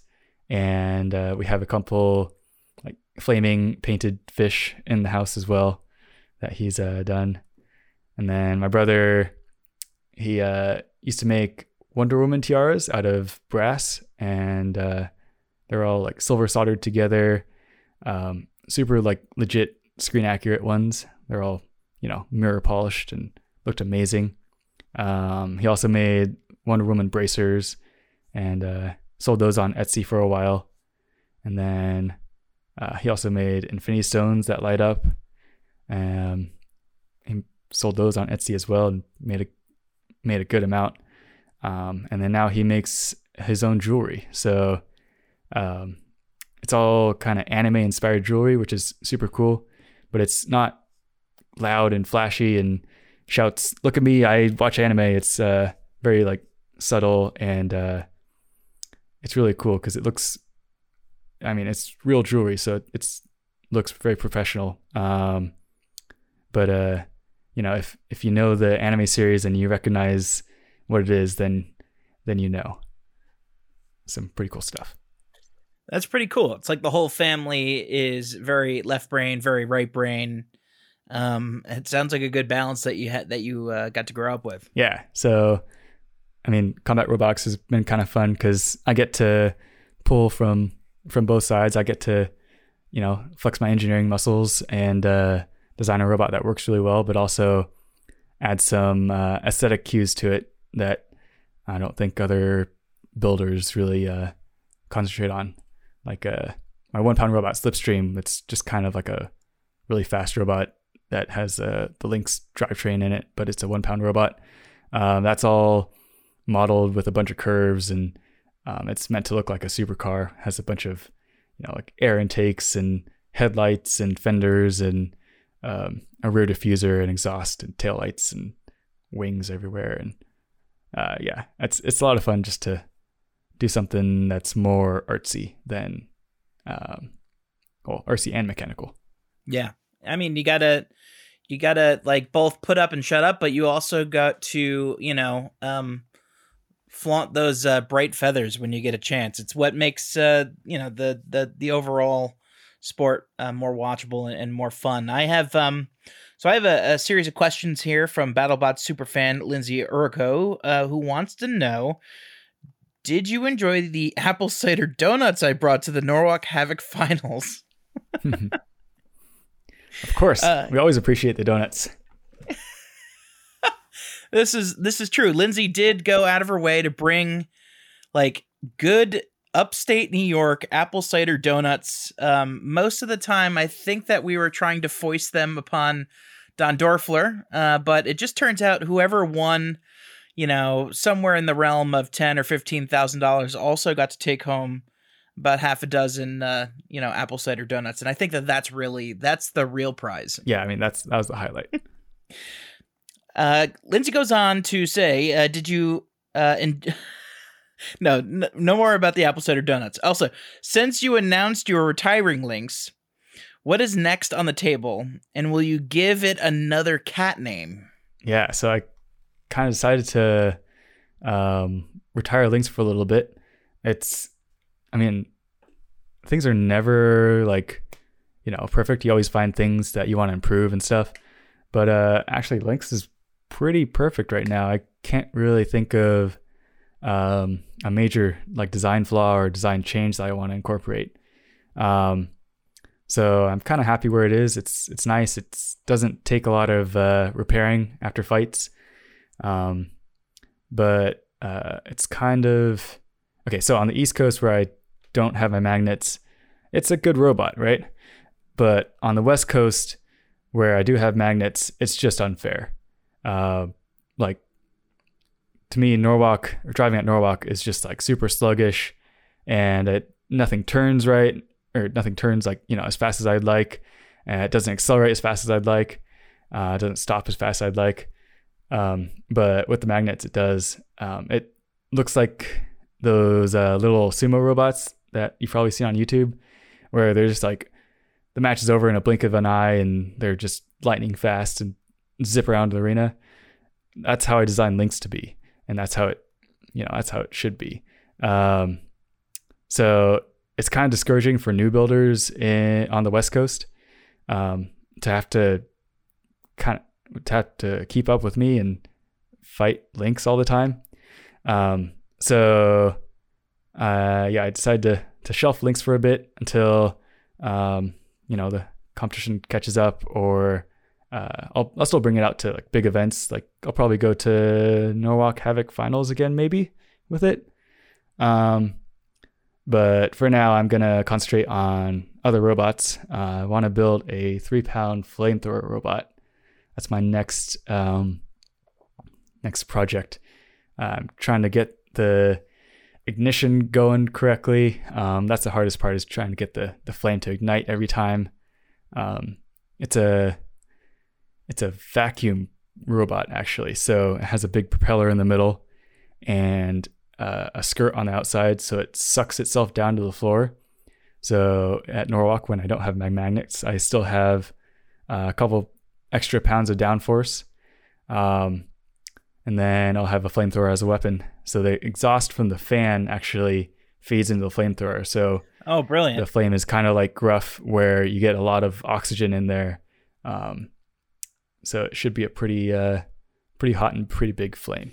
So I'm I'm I'm interested to learn a little bit more about this new bot design and, and what your thoughts are behind it. But I'm gonna I'm gonna jump back to Lynx for one second because um do you do you think or do you know that Lynx would have like just a standing invitation to finals next year? Or uh you know ha- ha- has the, the league talked at all with you about whether that invitation would be there for you as last year's you know reigning three pound champ? Or do you have to qualify to get into the finals again for 2022 I mean, I don't think uh, they would just let me uh, walk in there. Um, I don't think Droopy got a free invitation, so I don't think I would either. Um, but I'll probably go in November again and and qualify. oh oh i love i love the uh you know um the certainty it's uh november's the time to do it i guess Uh, I, I guess not. Uh, I mean, November's like really expensive to travel that then because it's right next to Thanksgiving, yeah and then yeah, right. December's no better. So I don't know what I'm doing. well if you need luke to drive for you i think he's like luke's like 1 and 0 so um if you want you just ship I mean, that's a better record than I have. you could just ship uh, ship the thing over to luke and we'll, he'll take care of it Perfect. All right. But so a three pound now we don't really see a lot of flame bots in in the three pound division. Like so you have a bot that can essentially kind of vacuum itself to the floor. What what are you using to like corral another bot or to uh you know to uh to kind of focus where your flame is going and, and like is it is it like a control bot? Yeah, so it'll be a control bot. It'll probably just have a wedge and some forks for different robots. Um, not quite sure. I mean, it's not going to have a grabber because I don't think I'll have weight for it. Um, the robot's going to have to be pretty big because I have a six inch diameter propeller in the middle, so it's a six inch hole basically of nothing in the robot, and then I have to fit a battery and drive motors and a big fuel canister in there too. So um, I can't imagine I'm going to have a whole lot of weight to play with. So I'm kind of making it up as I go, uh, but it'll probably be pretty minimal as far as you know front end attachment goes. Now with like the the sheer amount of debris that can build up in the Norwalk boxes, is there some kind of like air filtration system or like a HEPA filter that you're putting over this six inch fan to like to kind of stop things from getting get jammed up? Oh, absolutely not. So I'm expecting a ton of sawdust to be like you know thrown into the air. Uh, I'm sure some of the sawdust will get passed through the flamethrower as well, which should make some pretty cool sparks and you know add some sparkly effects to the flame. Um, I mean, also I'll be shooting some of the debris towards the enemy because uh, it will be going out the front of the robot too. So who knows what will happen? Um, and is there a name yet, or at least one that you're kicking around for this for this new bot? yeah. So cur- currently it's uh, my mixtape Oh, it's so hot! my mixtape is fire. Oh Yeah. man. Oh. Oh wow. That is uh that's great. I love it. Yeah, it's not too obvious, but it's funny. A little bit. All right, let's get back to Lindsay's cat questions. Uh, follow up from Lindsay. Uh, do you have cats? And if you do, what are their names? No, I don't have any cats. Um, other people on the team have cats, um, and like Alan has a has fostered a few cats.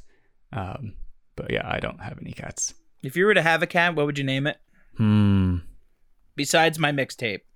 uh, I haven't thought about this at all. Uh, you'll have to come back to me on that. I think I'd name mine Chungus Blaze.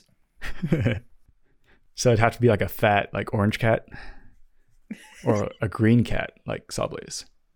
Yeah, it could be whatever. Okay. Uh, it just has to flail a lot. That's all that matters. Um, all right, so I got a uh, a question from Andrew Freetag who writes, "Hey Calvin, congrats on your success with Lynx. In your opinion, why is Lynx so unstoppable? Is it your constant strive to better the pod, or is it your ridiculously aggressive and unstoppable driving method? And are you afraid that you started the next FingerTech beater bar esque meta design by being so successful with it?" Um, I mean, I think part of success comes from a little bit of everything. Um, you know, my driving helps a little bit, but also uh, just the robot being super robust and uh, you know that that drivetrain um, just never dies. At least now it doesn't. Um, and then you know that the the speed of the robot really helps with the the weapon engagement, and that's what gives me my, my huge hits as opposed to the like weight of the weapon bar or the the mo- the power of the motor. I think I've uh, might have made a new standard. I mean, it's not quite as standard as a, a FingerTech beater bar. Um, they're kind of expensive to make, but um, yeah, they work really well. And uh, what was the last question? Uh, well, he yeah. So again, this was kind of like a three part question. But do you think that you've set the new meta design, uh, you know, like a like a FingerTech beater bar because of the success of your of your weapons design? Uh, I wouldn't say the weapon so much, but I think I hopefully will set uh, a new meta w- with the drivetrain. Um, I mean, a lot of the robots just kind of have your, you know, standard drivetrain that will get them around and you know transport the weapon to where they want it. But uh, I want to see a lot more robots that move like sumo bots. You know, like really fast and zippy, just kind of uh, accelerate in a blink of an eye sort of thing. I think that'd be really cool.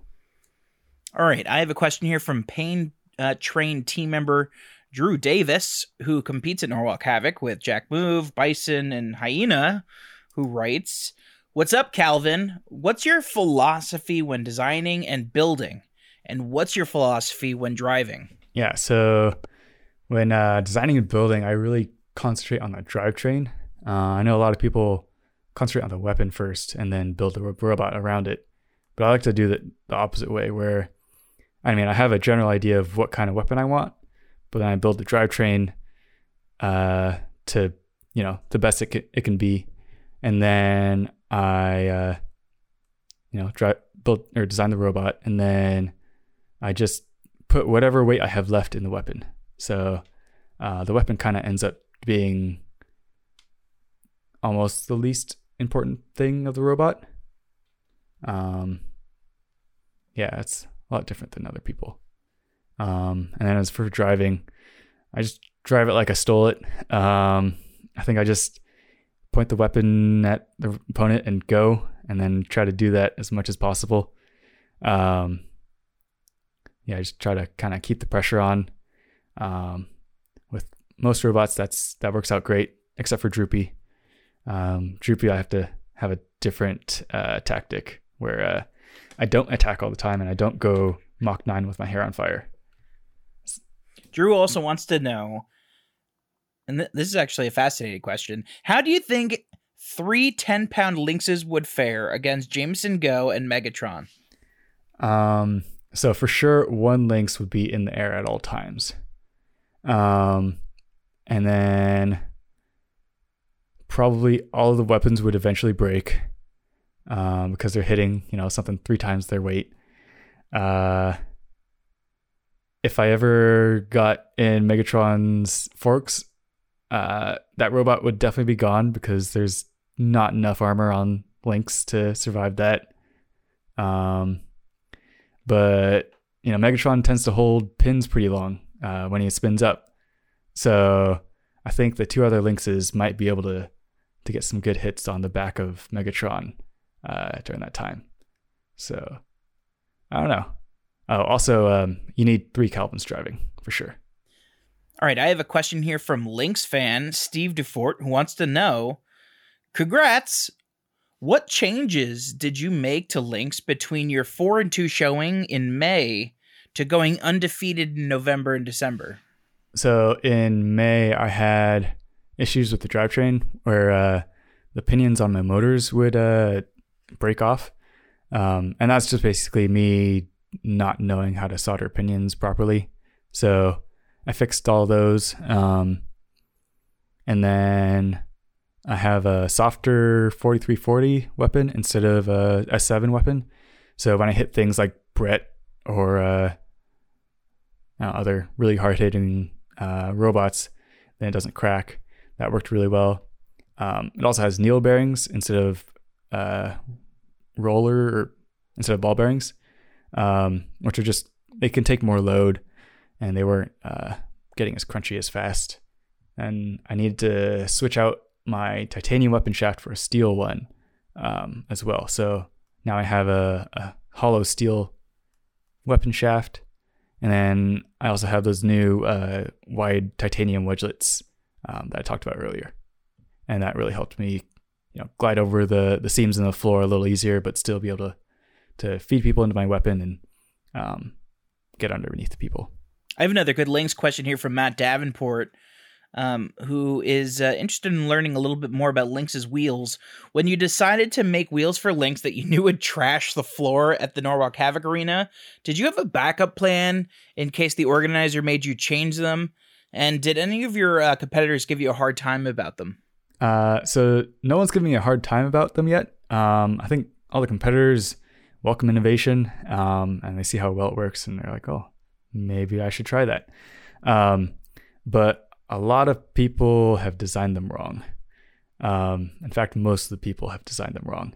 Because, I mean, if you look at like the eruption versus Lynx fight right after they uh, replaced the floor, um, I don't have, I don't really cause any damage to the floor. There's like a bunch of little kind of, they look like little pushpin marks if you kind of you know if you stab a pushpin into your wall a tiny bit and then remove it it only goes about like i don't know a 64th of an inch deep like something really tiny um so there's a bunch of little tick marks in the paint but there's no real damage um what the damage really happens when people design them like saw blades um where they actually cut into the floor and you know remove material from the floor. Um, they also don't get as much grip when you do that, so I think they they get a bad reputation because other people have done a similar thing, but done it worse, where uh, they don't um, actually get grip into the floor; they just tear up the floor. Um, but also I have different wheels for different purposes. So I have uh, some foam wheels that I used last year um, and actually used them in the Silent Spring fight. Um, so those are good if I get hit in the back or get hit in the wheel, then just a chunk of foam gets taken out, but it's still generally wheel shaped. Um, and then I also have some rigid uh, 3D printed nylon wheels with uh, Lego tires glued onto them. Um, so I use those for whenever I'm on steel floors and I use magnets because I can't have a wheel that compresses with magnets or it'll just get stuck to the floor and uh, not be able to move. I'm uh, I'm I'm so fascinated to learn a little bit more about all the things that I've done wrong now with my second iteration of my robot because you've you've just disenchanted me. I, I've borrowed uh, what I thought was some strategic designs from from Lynx, uh, but really what I'm just gonna be now is some kind of crazy bot flailing and cutting through the floor in the middle of this box with gigantic titanium teeth uh, wheels. But uh, cool. we'll, we'll see how that Hopefully not. works out. Oh, also, also your drivetrain has to handle taking the abuse from more traction because normal like foam or you know rubber tires will just kind of slide on the paint or on, slide on the the plywood, but with these wheels they'll actually dig in and uh, transfer all the shock into your drivetrain. So your gearboxes have to be able to survive that too, which is not something that a lot of people think about. Probably shouldn't have gotten the plastic Vex uh, gearboxes then. Um, maybe we should pause this interview so I could just run down to the basement and rethink my entire robot for 2022. All right. Well, you know what? I'll I'll I'll worry about that tomorrow. I have another question here from uh, Drew Montalith. Uh, oh, I'm sorry, Drew Monteith. Calvin, you are a, a beast when driving anything. What's your inspiration for the design of Lynx? I know we talked about it a little bit, but do you want to summarize it with a sentence? Uh, I'd say it's a combination of like K two, um, little bit of bite force, but not really. Um, let's see, what other robots is it similar to? Uh, it turns out there's a lot of 12 pound robots that are pretty similar, um, that I didn't know about earlier. But This is actually a good segue for Drew's next question, which is: Have you considered building a 12 or 30 pound robot for Norwalk? And if so, what what what ideas do you have kicking around? Um, so I have a 12 pound robot uh, that I competed at competed with um, here in SoCal.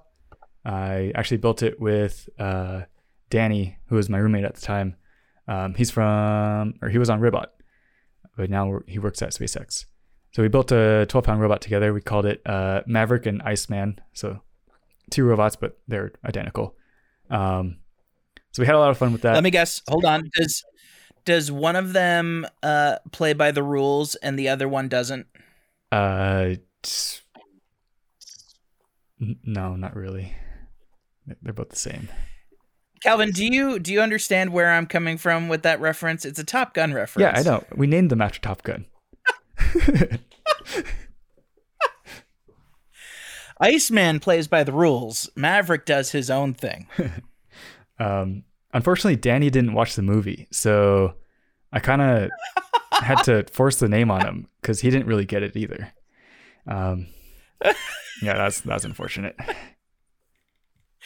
That's uh, you know what? As long as um, well, he could have been Goose then, but yeah, that's uh, Goose fine. kind of doesn't do so well in that by the end of the movie, so that's why I didn't want to Spoiler name him that. alert, Calvin. Um, For all those people out there that haven't seen Top Gun yet, yeah, yet, surprising amount. Um, my girlfriend hasn't seen it either. I haven't seen Top Gun yet. Oh my god. you haven't seen Top Gun. No. We're getting married this year, and you haven't seen Top Gun. Oh my goodness. Oh, so the it's really hard to travel with travel with 12 pound robots, well, and 30 pounds. Uh, I mean, I'm at 50 pounds in my carry-on luggage with my three little three pound robot and spares. So that's why I haven't brought anything bigger to Norwalk yet. Right on. Um, Drew's last question is: Lastly, when you're when you're designing in CAD, do you typically run simulations on parts to determine the stress points? Yes, sometimes. Um, so I never do uh, analysis to see if something will break. Um, well, rarely. I mainly do analysis to see which part of the part will break first, and then I'll, you know, put more material in that area, and then remove material from someplace that might be a little too overbuilt. Um, so I just basically try to make the part kind of evenly strong.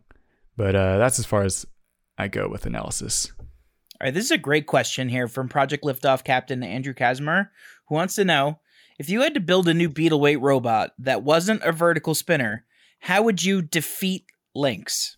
I think I'd design something similar to Droopy or uh, Skyline, like a um, a horizontal spinner with lots of engagement.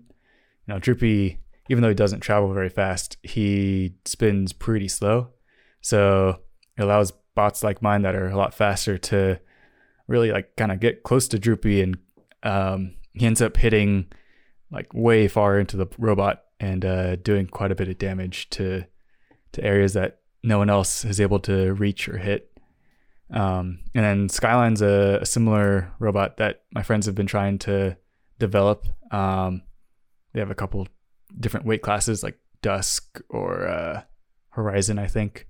Um, but basically, it's a two horizontal spinners on a on an arm, and then the arm is has a central pivot that attaches to like a, a drive base. So it's kind of think of Bloodsport, but spinners on the tip of its spinner.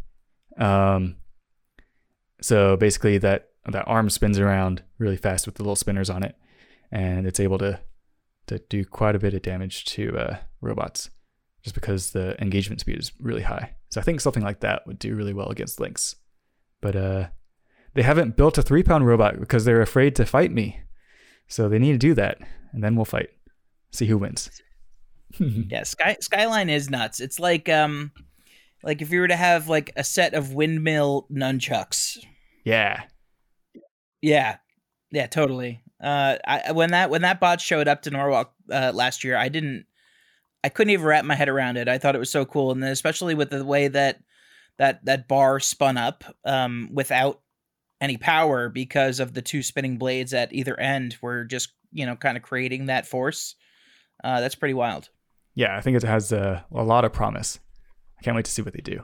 Uh, so Andrew's last question is, and it's a big one. Do you believe that you set the new standard for beetle weight robots? I think so. Um, I mean, I want the little robots or like the beetle robots to be more like sumo robots with weapons, uh, and I think Lynx is is about as close as you can get to that. Um, so yeah, I think I think more people are kind of going in that direction. Voxel Captain Michael Shore wants to know how long does your average build take from rough idea to final product? Usually builds take about three months. Uh, usually most of the time is just pouring over CAD, d- iterating the design uh, on the computer. Um, I kind of optimize things way too much, so I end up doing way more CAD, or I invest a lot of time in the CAD, and then I usually have to kind of rush the build in about two or three weeks. Um, but luckily, I have a pretty nice machine shop at my house and uh, at work, so uh, yeah, making parts is pretty fun. Pardon my French, team member Ty Little is curious about that beetle weight flamethrower bot coming along. Uh, I think that we answered that a little bit, uh, but any other um, any other things that you want to drop about when we should expect to see my mixtape this year? Uh, there's a bunch of events in SoCal that are happening. Like we're trying to do uh, monthly events, so I'd like to you know get it tested for that, um, or test at those events, and then um, then I can invest the money in in flying over to to Norwalk and competing there. Um, but I'm also trying to develop a, a new drivetrain, a new drive gearbox that's more compact and uh, hopefully pretty shock proof. Um, but it's yeah, it's all taking you know longer than I expect, as usual. uh, as all good designs should. Uh, my last question that I have here before I uh, pass you off to Kyle is from Whiplash driver Matty Vasquez, who writes, "Hey Calvin, how's your fairy weight coming along?" Yeah, so at the the recent monthly event, um, we were fighting 150 gram robots and one pound robots, and I don't have a a working one pound robot or 150 gram robot now, um, so I was just kind of there hanging out, um, and I noticed how little repairs everyone was doing on their 150 gram robots and how much fun they had. Um, so they inspired me to design a little 150 gram robot. And luckily, I have all the parts. I have all the motors and speed controllers and, um, you know, spare parts from my one pound robot builds. Um, so I'm just using some of those parts to build a little 150 gram robot. I designed it already. It took about an hour. It's great. Um, and yes, it's a little Tomb clone robot. Um, but yeah, should be a lot of fun. I'll probably hand it off to my girlfriend or my dad or my brother uh, during events and let them have some fun too. All right, over to you, Kyle. Yeah, thank you very much. Hey, Calvin. I'm really glad that we get to talk and hang out. I've had a lot of fun following your story uh, with the Lynx versions as time has gone on and, and watching you at a bunch of competitions and uh, finally getting to see you perform live at Norwalk Havoc. What was that? Last year was your first time there? hmm Um, so, yeah, it's been really fun and it's great to sit down and actually get to talk to you. Yeah, thank you. Um, so I have some more listener questions for you, but I have a, a personal question that I wanted to ask first. A robot that you built that I don't think gets as much attention as Lynx is uh, one that I'm just totally fascinated by. Uh, Slipstream, your one pound robot.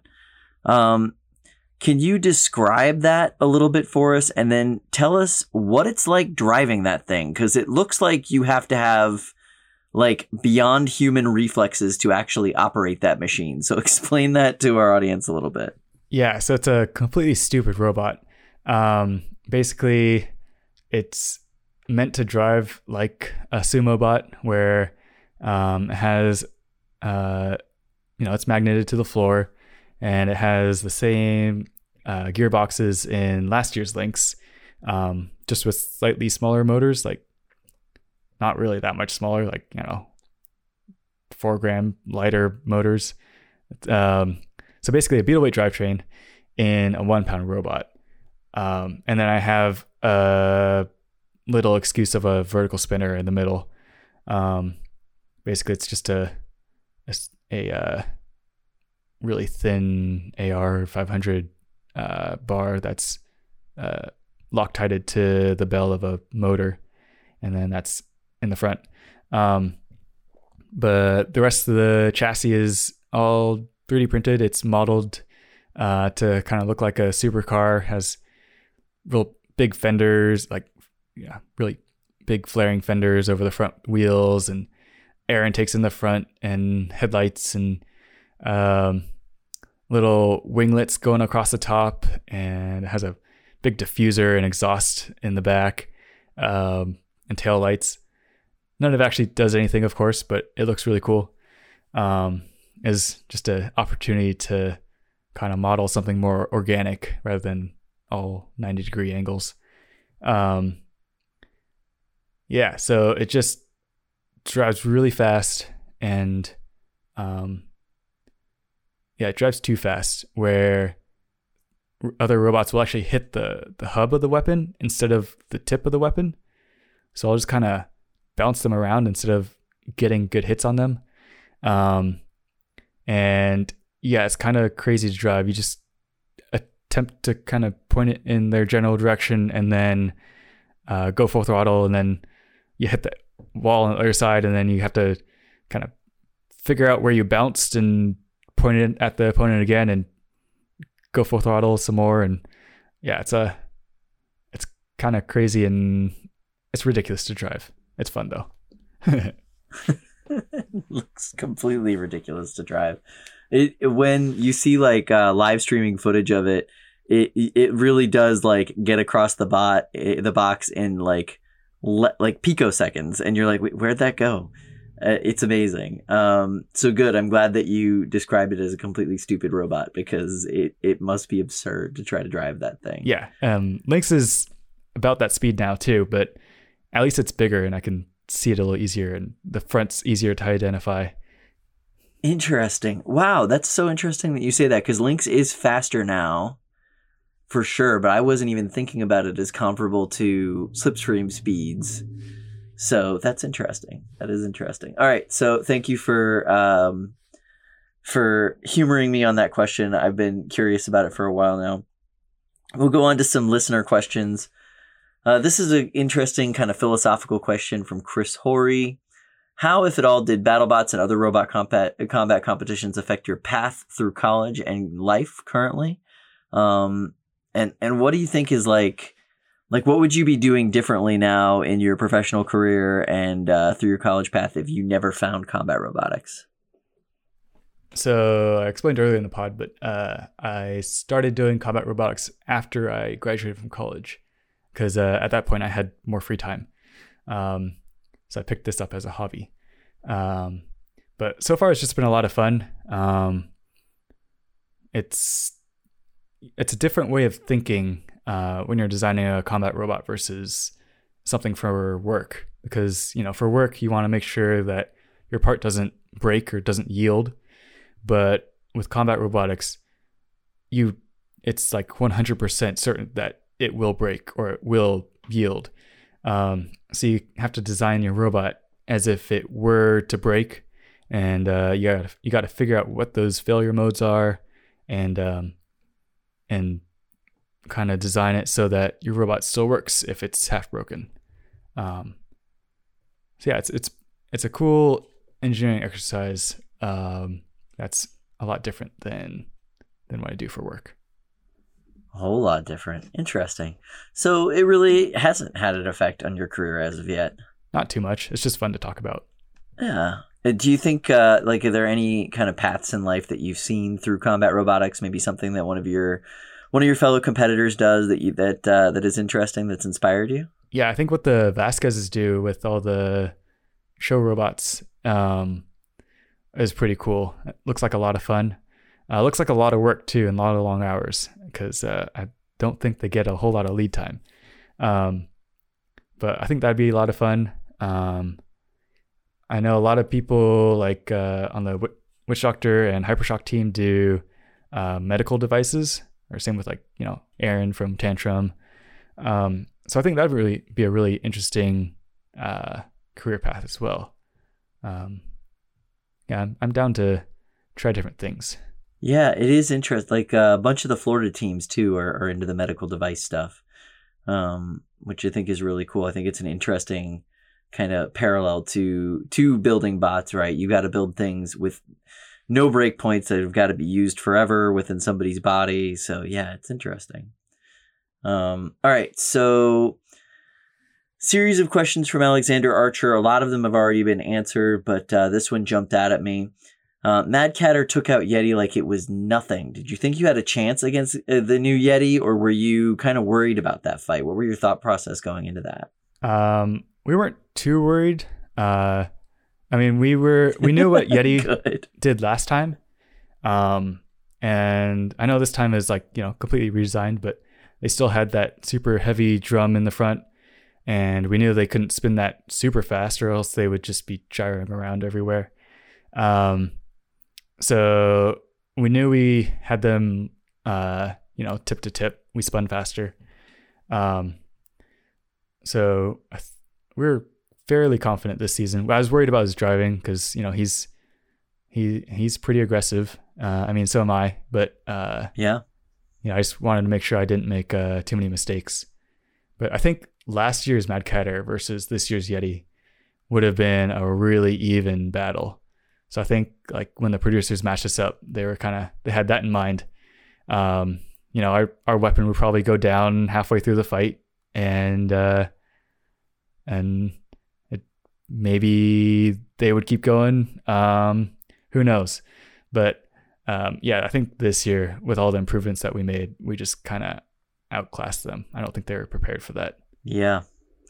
Yeah, I mean, um, this kind of leads me into his next question that I, I think is worth asking here. Uh, do you think the other competitors need to start looking at Mad Catter as a giant nut contender this year? Yeah, I think so. Um, I mean, I think this year we built a very balanced robot. I mean, that's my goal with Lynx is to make a, a very balanced robot as opposed to like a weapon heavy robot. Um, our, our drivetrain uh, was great this time. Um, actually, we did uh, break a bunch of motors in this fight. Um, so we, these motors are from you know 2019 BattleBots. So they've seen 2019 BattleBots. They've gone through King of Bots. They've gone through 2020 BattleBots, and now they're fighting again in 2021 BattleBots. So they have some miles on them, and they have a lot of impacts and a lot of you know, you know, a lot of uh, abuse taken. Um, so like we had a bunch of motor bells, like the magnet part, um, kind of wobble around and wobble loose. We had a bunch of shafts, motor shafts break. Uh, we had a bunch of magnets crack in the motor bells. Um, so um, we had to kind of take apart all the motors and all the robots and uh, battle harden them. We we epoxied all the magnets so they wouldn't break as easily, and then we made new shafts that didn't have little secret clip grooves where uh, they could break. Um, we had to throw away a bunch of worn out motor bells that were a little wobbly, um, and uh, we added more support in the chassis for the motor shafts. So we added an extra ball bearing. Um, so that that really kind of was a wake up call in this first fight. You could tell by the end of the fight we couldn't really turn right. Uh, we could only turn left, and uh, we were going pretty slow. Uh, we probably only had two or three motors driving the robot. Um, the rest of the motors were either like freewheeling or dragging. Um, yeah, so we did fix that this fight. Um, but uh, other than that, we didn't suffer too many too much damage. Uh, we took some huge chunks out of Yeti though. Yeah. Uh, massive chunks out of Yeti. Uh, the the damage from that fight. Thank you for sharing that link with us earlier. By the way, uh, it was pretty cool to look at. It was pretty pretty cool to look at. We bent their one inch titanium uh, axle on their one of their front wheels like at a 45 degree angle. That was crazy. it's totally crazy. All right, so Mammoth team member and uh, prolific East Coast builder Brandon Bennett Young, he has a few questions for you. But uh, first, he says, "Hey Calvin, thanks for being an all-around awesome human being to be around. Of the robots you saw at BattleBots, which was your favorite to look inside of and see how it works?" Thanks, Brandon. You too. Um, I really like uh, seeing Blip. Uh, I mean, I saw his little prototype last year at BattleBots, um, and that, that was super cool. And um, yeah, seeing the the big version was uh was so cool, and just how they they packaged everything into that weird triangle shape. Um, and then oh, I really like how they did the the wedge across the front and kept the flipper kind of kind of hidden and protected in the back. That was really neat. Um, it's cool seeing Riptide just because you know it's a similar looking robot as to Lynx, but uh, a lot of their design um, choices were were different than what I would have done. Um, so it's, it's in- interesting to see another person's take on a similar robot. Um, and then of course Orby uh, has his crazy um, horizontal spinner. Uh, that thing is beautiful inside and out. Um, and then I always enjoy uh, hanging out with the robot guys. Um, their electronic system with the 200 volts and the little tiny, or the million little tiny batteries was pretty crazy. Um, yeah, I think those are the highlights of uh, BattleBots this year. Um, yeah, I really wish that I could have been there this year to see all of those things, especially uh, like with Orby there this year and Blip. Uh, yeah, absolutely. And Riptide is such a gorgeous bot. Um, I'm really excited to see that compete next week. And everybody that was like on site that I talked to said that it was really cool looking in person. So um, I'm excited about that as well. Uh, so he has another interesting question for you. If you could make one rule change or arena change, what would it be? Let's assume he's talking about the BattleBots arena and rules specifically. Okay. Uh, I mean, if we have to have a shelf, then I would put it outside of, you know, the screws. Um, you'd have to extend the arena outwards, but I think that would be a whole lot better. Um, it'd probably be pretty hard for the drivers to see if they uh, get into like a little pocket, but um, yeah, we, we really lost a lot of real estate this time around just because like you kind of you kind of want to stay at least two feet away from the walls or else your your your weapon's gonna hit the wall and you know stop.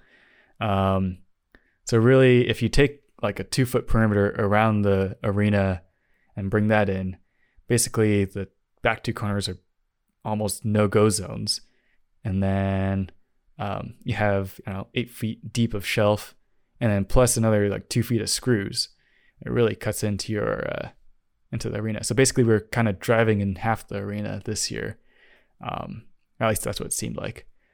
Um, so I think moving the out of the arena area to you know an extension of the battle box would be really nice. Um, be a lot more expensive, but be nicer. Uh, but I think maybe like uh adding some terrain in the battle box would be cool.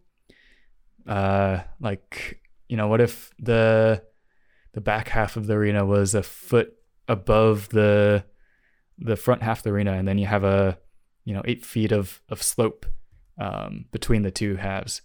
So then you have some high ground and some low ground, and uh, I don't know what that would do to the robot designs, but you know they you'd have to have a little bit more ground clearance just to get over the uh, the slope, and um, might make forks a little less effective, or they might just have to be designed differently.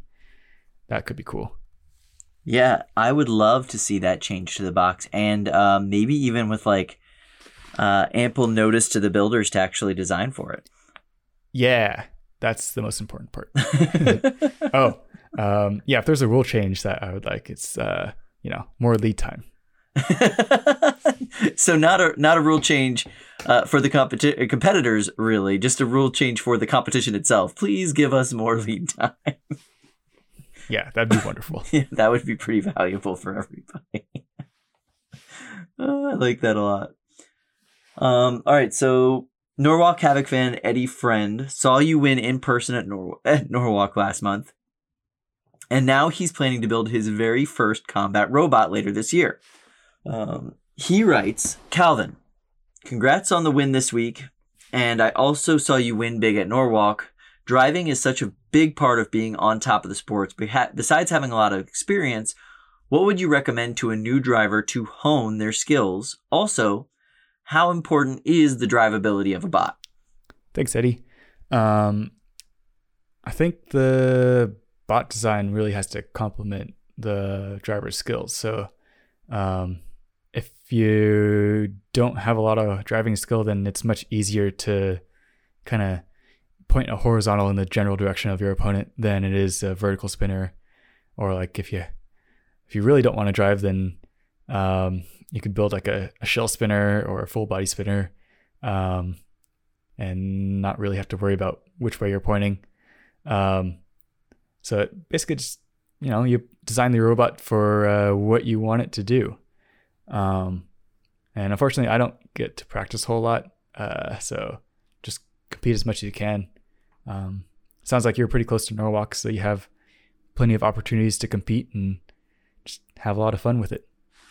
Man, that just blows me away that you don't drive very much or get to drive very much. You just, um, I know you said that you don't think of yourself as one of the, the better drivers in the sport, but it, you have a style. You know what I mean? Like you have a, a like when you see you driving your robot, it's very distinct to you. And, um, you know, this, this last episode of BattleBots was the first time I kind of saw your driving style really represented in Mad Catter. And I was like, oh, that's interesting. There's a lot of Lynx in the way that he's driving that bot right now. That's cool. Um, so that's very interesting to me. This is that's like one of the biggest takeaways that I'm getting from this interview right now is that you Mhm. said that, and I think that's so so weird because I had such a different perception. Yeah, and part of that is making Mad Catter more suited to my driving style, as opposed Yeah. to my driving style have imparting on Mad Catter. Um, I That think makes the- a lot of sense. You know that we put a lot more power in the drivetrain, and that made it look a lot more like Lynx. Um, so th- yeah, it's it's a lot of you know tailoring the robot to the driver or to how you want it to perform. Yeah, I like that. Um, all right, so Copperhead team member and Kitten Mittens captain Luke Quintal has a three part question. First of all, what's the best way to spring load wedgelets or pontoons? Is that what you're calling? Yeah, so you know we have wide, angular, floating wedges, so we call them pontoons, um, as opposed to you know like the the half inch or one inch wide laser cut steel wedgelets that Endgame has. Um, so we really like surgical tubing. So we uh, stretch surgical tubing around a, a hole in the wedgelet and then uh, zip tie it off in a loop and then stretch the other end around a hole in the frame and then zip tie that side off and then that makes a, a pretty nice and reliable springy uh, wedgelet. Um, and it doesn't break uh, or like come off as easily as extension springs do, or uh, it's not as weird and hard to preload as like torsion springs, and it's really light, weighs basically nothing. So that's my favorite way. That's really cool. I like that.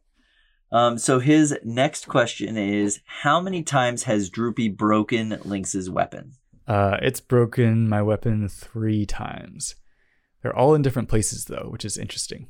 So, um, yeah, you can kind of see the the evolution of of my weapon design and uh, I don't know the different circumstances those broken. Interesting. Um, all right. So, whatever happened to your 12 pound robot Maverick? Yeah. So You kind of answered this one earlier, right? Is this still happening? Are you going to bring this to the to the East Coast at any point? um, it's just hard to travel with because it weighs more. Um, Yeah. yeah, I'm already at the, the 50 pound weight limit in with my bags. So it's hard bringing more than one robot or a heavier robot. Um, but it needs a redesign. So it'll come back eventually, but uh, it, it might just be a different robot entirely. Who knows? It sounds like you and Tommy just need to start road tripping to Norwalk Havoc now. Yeah, it's only what, three, 4,000 miles? Yeah, and that's a great time. You'll have a great time with Tommy Wong. You guys can just hang out, talk robots, uh, eat delicious food the whole way. I think this sounds like a really good time. Film it for YouTube. Everybody would want to Mhm. see that. Yeah. I just need more time off. you just need more time off. I already have to take two weeks off for BattleBots. That's like Yeah, that's all my lot. PTO. Um, yeah, that is the biggest thing that they ask you to donate to BattleBots is uh, is all your PTO. uh, here's another question for you. This one's from Mario Cast. Does Mad Catter require a weapons operator since you're using a wheeled transmitter? Uh, yeah. So, um, with the heavyweight robot, we have a separate person on the weapon. So that's actually Martin Mason. Um, so he kind of modulates the weapon, make sure it doesn't burn up, or you know, he stops the weapon uh, or turns it off before we hit a wall or something. Um, so I don't have to concentrate on that. I just have to concentrate on driving. And then we also have another operator on the arm. So that's Alan. So he uh, just actuates the arm whenever we need to self right or lift someone up or uh, showboat at the end. Yeah, I was about to say. Um, all right, so I got a last fan question here from Jeremy Lloyd. He says, "Hey Calvin, how do you think a scaled up Lynx would fare in BattleBot or in the Battle Box?" Um, that's that is an interesting question, right? You talked a little bit about Riptide and how it's cool to see a, a similar design at the heavyweight scale, but you would have made some different choices. So, uh, with choices you would have made, how do you think that bot would have fared? Uh, I think it'd do pretty good, uh, assuming I get like the same power density uh, as I do with Lynx. That's the hardest part. Is uh, the heavyweight robots really just don't have the same, you know, size to or the you know same size to power or weight to power ratio that the little bots do. Um, Yeah. so I think that'd be the the hardest and most frustrating part. Um, yeah, getting it to go fast would be would be difficult. But if uh, I am able to successfully um, upscale Lynx, then I think it'd do pretty well. Uh, makes sense. Uh, that was one of my favorite quotes from Matt Vasquez, where he told us, uh, "Don't tell anybody, but driving heavyweights is actually super easy. It's just like driving beetle weights, but in slow motion." Yeah, they drive like boats. Love that. All right, so I'm going to pass you over to my friend Lindsay, and she's going to finish us up with some uh, listener questions for you. Hello, hello, Calvin. Hi.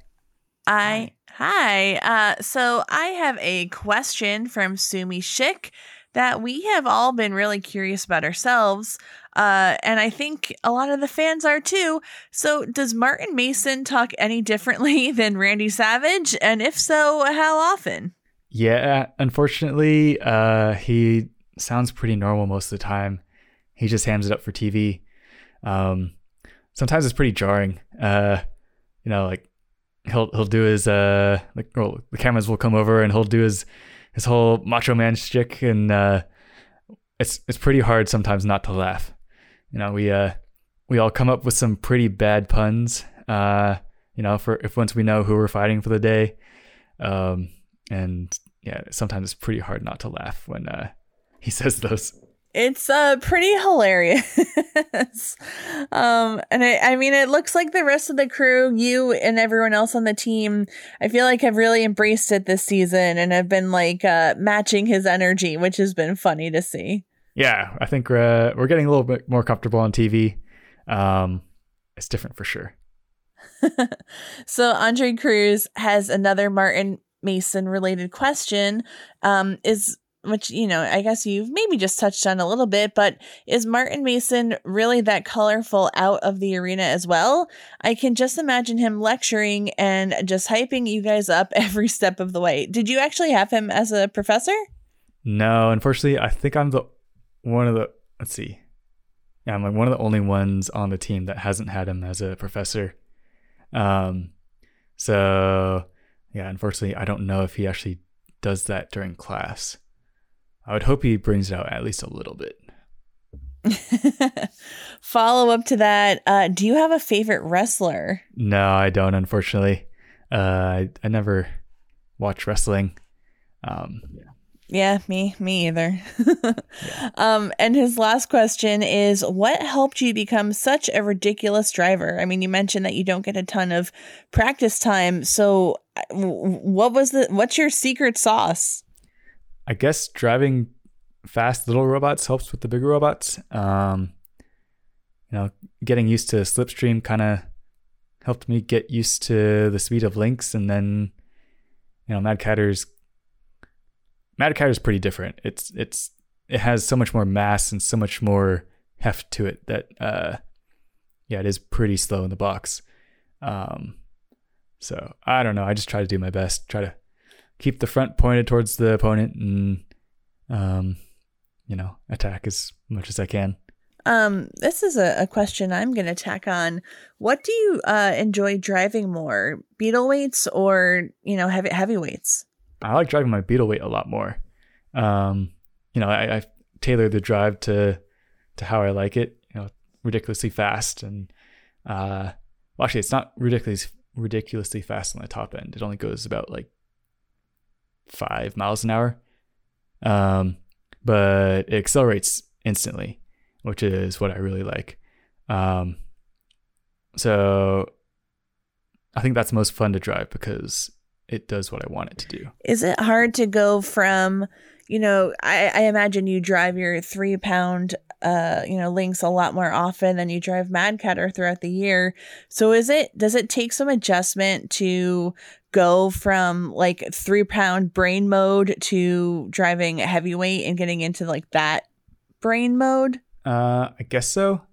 Um,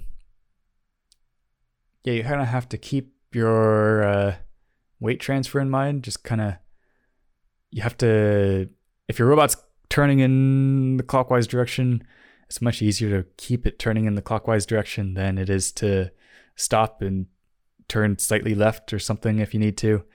Um, and then, yeah, it's much harder to get it going and much harder to get it stopped. Uh, it's just a lot slower and uh, a little bit more sluggish. So, Deep Six team member Brad Hanstead has an odd question. Maybe you know the context of this a little bit better than we do. What is your opinion of Thanos? I don't know, Brad. Uh, I mean, Thanos wasn't isn't that cool, but he's trying to solve world hunger or something. So, you know, not the worst villain, but uh, uh, yeah, as I explained earlier in the show, uh, my brother ended up making uh, infinity stones and selling on those on Etsy. Uh, so that's pretty cool. Nice. All right, so let's wrap up with a series of deeply philosophical questions from BattleBot superfan Mary Catherine Carr.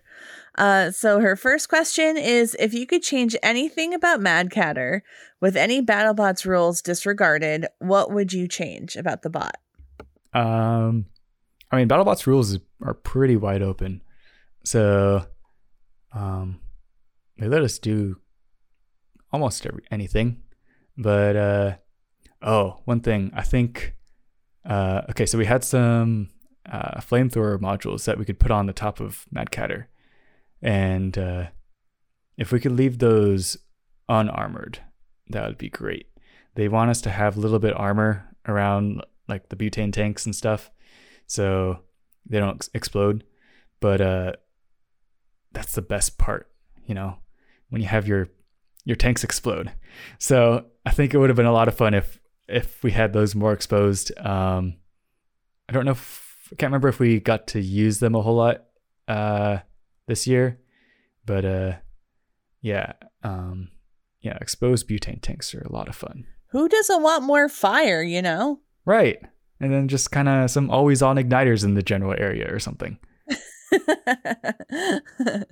uh, so her next question is what would be your dream heavyweight if you got to make your own team and who would be on your dream team So I think it'd be cool to build a heavyweight Lynx, but I mean, it's kind of boring. It's just a, another four wheel drive vert. So I'd have to come up with some other, you know, more interesting design, I think. Um, yeah, Lynx is already very similar to Riptide or Hypershock or Witch Doctor or Jackpot. Um, but as far as the dream team, I think I think I'd keep my team as it is now. I mean, E-Man is a, an amazing uh, designer that I mean just turns things around, around super quick, and then Mason and Trent and Ryan just know how to get get things built and get things done.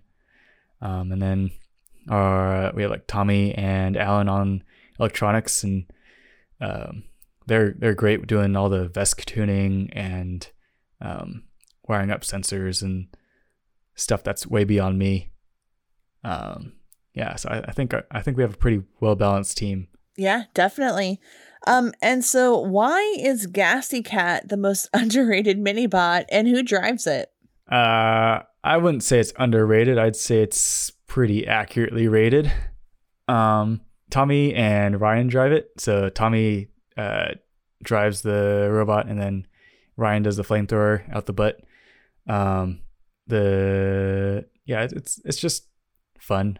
Um, you know, flames make for good pictures and good TV, so that's why we run it. And it only weighs three pounds, so uh, if we have weight left, then we'll just throw that in. But um, yeah, it's just it's just for fun. Well if it weighs three pounds does that mean we might see gassy cat on the beetleweight circuit Actually, I think it's like three and a half pounds or something. It's like just Oh, over no um, to where like you can't run it in the Beetleweight division. oh man so close But Um, oh, that's another one of the robots where uh, where we would like a bigger, more exposed butane tank. yes Because uh, yeah, last year we uh, fought, uh, or let's see, our first year we fought um, Battle Saw, I think that big ring spinner, um, and yeah, we drove Gassy Cat straight into the weapon, and it made a huge fireball. Um, and yeah, that was that was great. We want more of that. So do we. All right, so we have uh two last questions here before we wrap things up. Um and I think they are good ones. So what's something you think BattleBots could learn from Norwalk Havoc and vice versa? And do any other robot combat competitions do anything exceptional that BattleBots and or Norwalk Havoc could benefit from implementing? Um, let's see. I think BattleBots could schedule their event dates like years in advance. That'd be awesome. Um, I know they have the permit set up right now, but they still haven't told us, you know, when the next se- season is going to be, or to tell us to start building yet. Um, so we're all kind of anxiously waiting for that. Um, and then, I mean, Norwalk does a great job with having uh, enough prize money to make people want to like fly out across the country and compete. Um, and that's a big, that makes it a whole lot easier for me to know that I might be able to, you know, recoup some of the costs of flying out there. I mean, the entry fee, even though it's free, it's kind of like three to three to twelve hundred bucks, depending on the month that I go uh, as an entry fee. So it, it's it kind of hurts the wallet to to fly out there sometimes. Oh, I like how both events have test boxes. I think that's something a lot of other events could do. Um, just to do a little Twitch test before your fight. Uh, makes a huge difference. Um, you know, it's it's really sucks to go into the box and then turn your robot on and then something stupid happens, like you forgot some to plug something in, or uh, you know, there's a little short somewhere that you didn't know about until you could actually like turn it on in the box. So that that helps out a lot with competitions, I think. Yeah, that that makes a, a lot of sense. Um, so the last question here uh, is everyone's asking what's next for your smaller weight classes, but the most important question is what are your plans for that sweet, sweet cash prize? Uh, I can probably use it to help pay off my car or invest it or probably end up spending uh, a good amount on tools for the garage. I can never have enough tools. That is a very responsible answer. well, thank you again, Calvin, so, so much for talking with us. It has really been fascinating um, getting a little peek into your brain and learning about your design philosophy. And I just, it's been very fascinating. So, really, thank you again so, so much. Best of luck to you and to Mad Catter this season. And we're looking forward to seeing you in the battle box again soon. Thank you. Yeah, I can't wait to see you guys at uh, Norwalk soon. Woo! After the break, we'll return with this week's installment of Robots Around the World.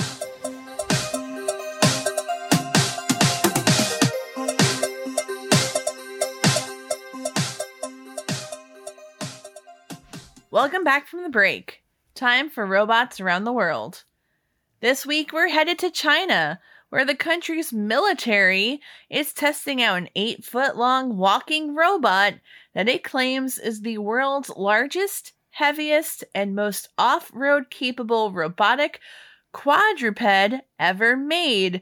So, nothing bad comes from that. Uh, the robot, which people have called the mechanical yak, can carry 350 pounds of cargo and still run up to six miles per hour. I would love to see that in action, but also I'm terrified. Uh, Chinese state media claims the c- mechanical yak can successfully navigate steps, trenches, cliffs, muddy roads, grasslands, deserts, and snowfields. They reportedly plan to use the mechanical yak for, you know, very uh normal, reasonable military reconnaissance and supply delivery in dangerous war zones. Um, so thinking about this yak, uh, I've got some concerns. I don't know about you guys. I think this yak is a bunch of bull. First of all, Mechanical Yak is an awesome band name, and uh, there needs to be a math rock band named Mechanical Yak right away. Second of all, uh, this looks like it's ripped straight off of Boston Dynamics. Uh, like looking at the videos, it's a very similar concept and design. And with what we know about intellectual property rights and China, I can't help but like my brain going there. Um, so yeah, I feel I feel some feelings about that. I don't know. I think that this uh, this this this new robots it makes me feel a little bit sick. Yeah, does it? Uh, how, what does it make you want to do? I, it kind of makes me want to yak. Oh my god. I thought it was coming, and there it was. There it was. Um, yeah, watching this thing walk around, it's got a big old flat top, and that would be a great place for, uh, you know, cargo or a heavy machine gun. Who knows? Are these? Is this going to just become the like the new Sherpa for billionaires who want to scale mountains? I mean, it is now that you suggested it. That's a great idea. You you wouldn't even need them. Like you could just ride this thing up Everest. Oh my goodness! I would ride a yak, a mechanical yak up Everest. Would you? Yeah. You would? no. You would ride a mechanical yak up Mount Everest? That's fascinating. I learn something new about you every day. I think they should go yak to basics and uh, just climb themselves. Calvin! yes! What? Mic Oh. drop. Oh my goodness! Thanks, guys. Wow! Oh my goodness! Everyone should know that was a pun, a quality pun from none other than our very own guest today, Calvin Eba. Well done. You know, you were really thinking outside of the ox. This is the worst. okay. Well, that's about it for us today. we'll be back in your feed next Wednesday with another mystery guest. We'll see you then, folks. Bye. Yakety yak, don't talk back. Bye, son. Oh!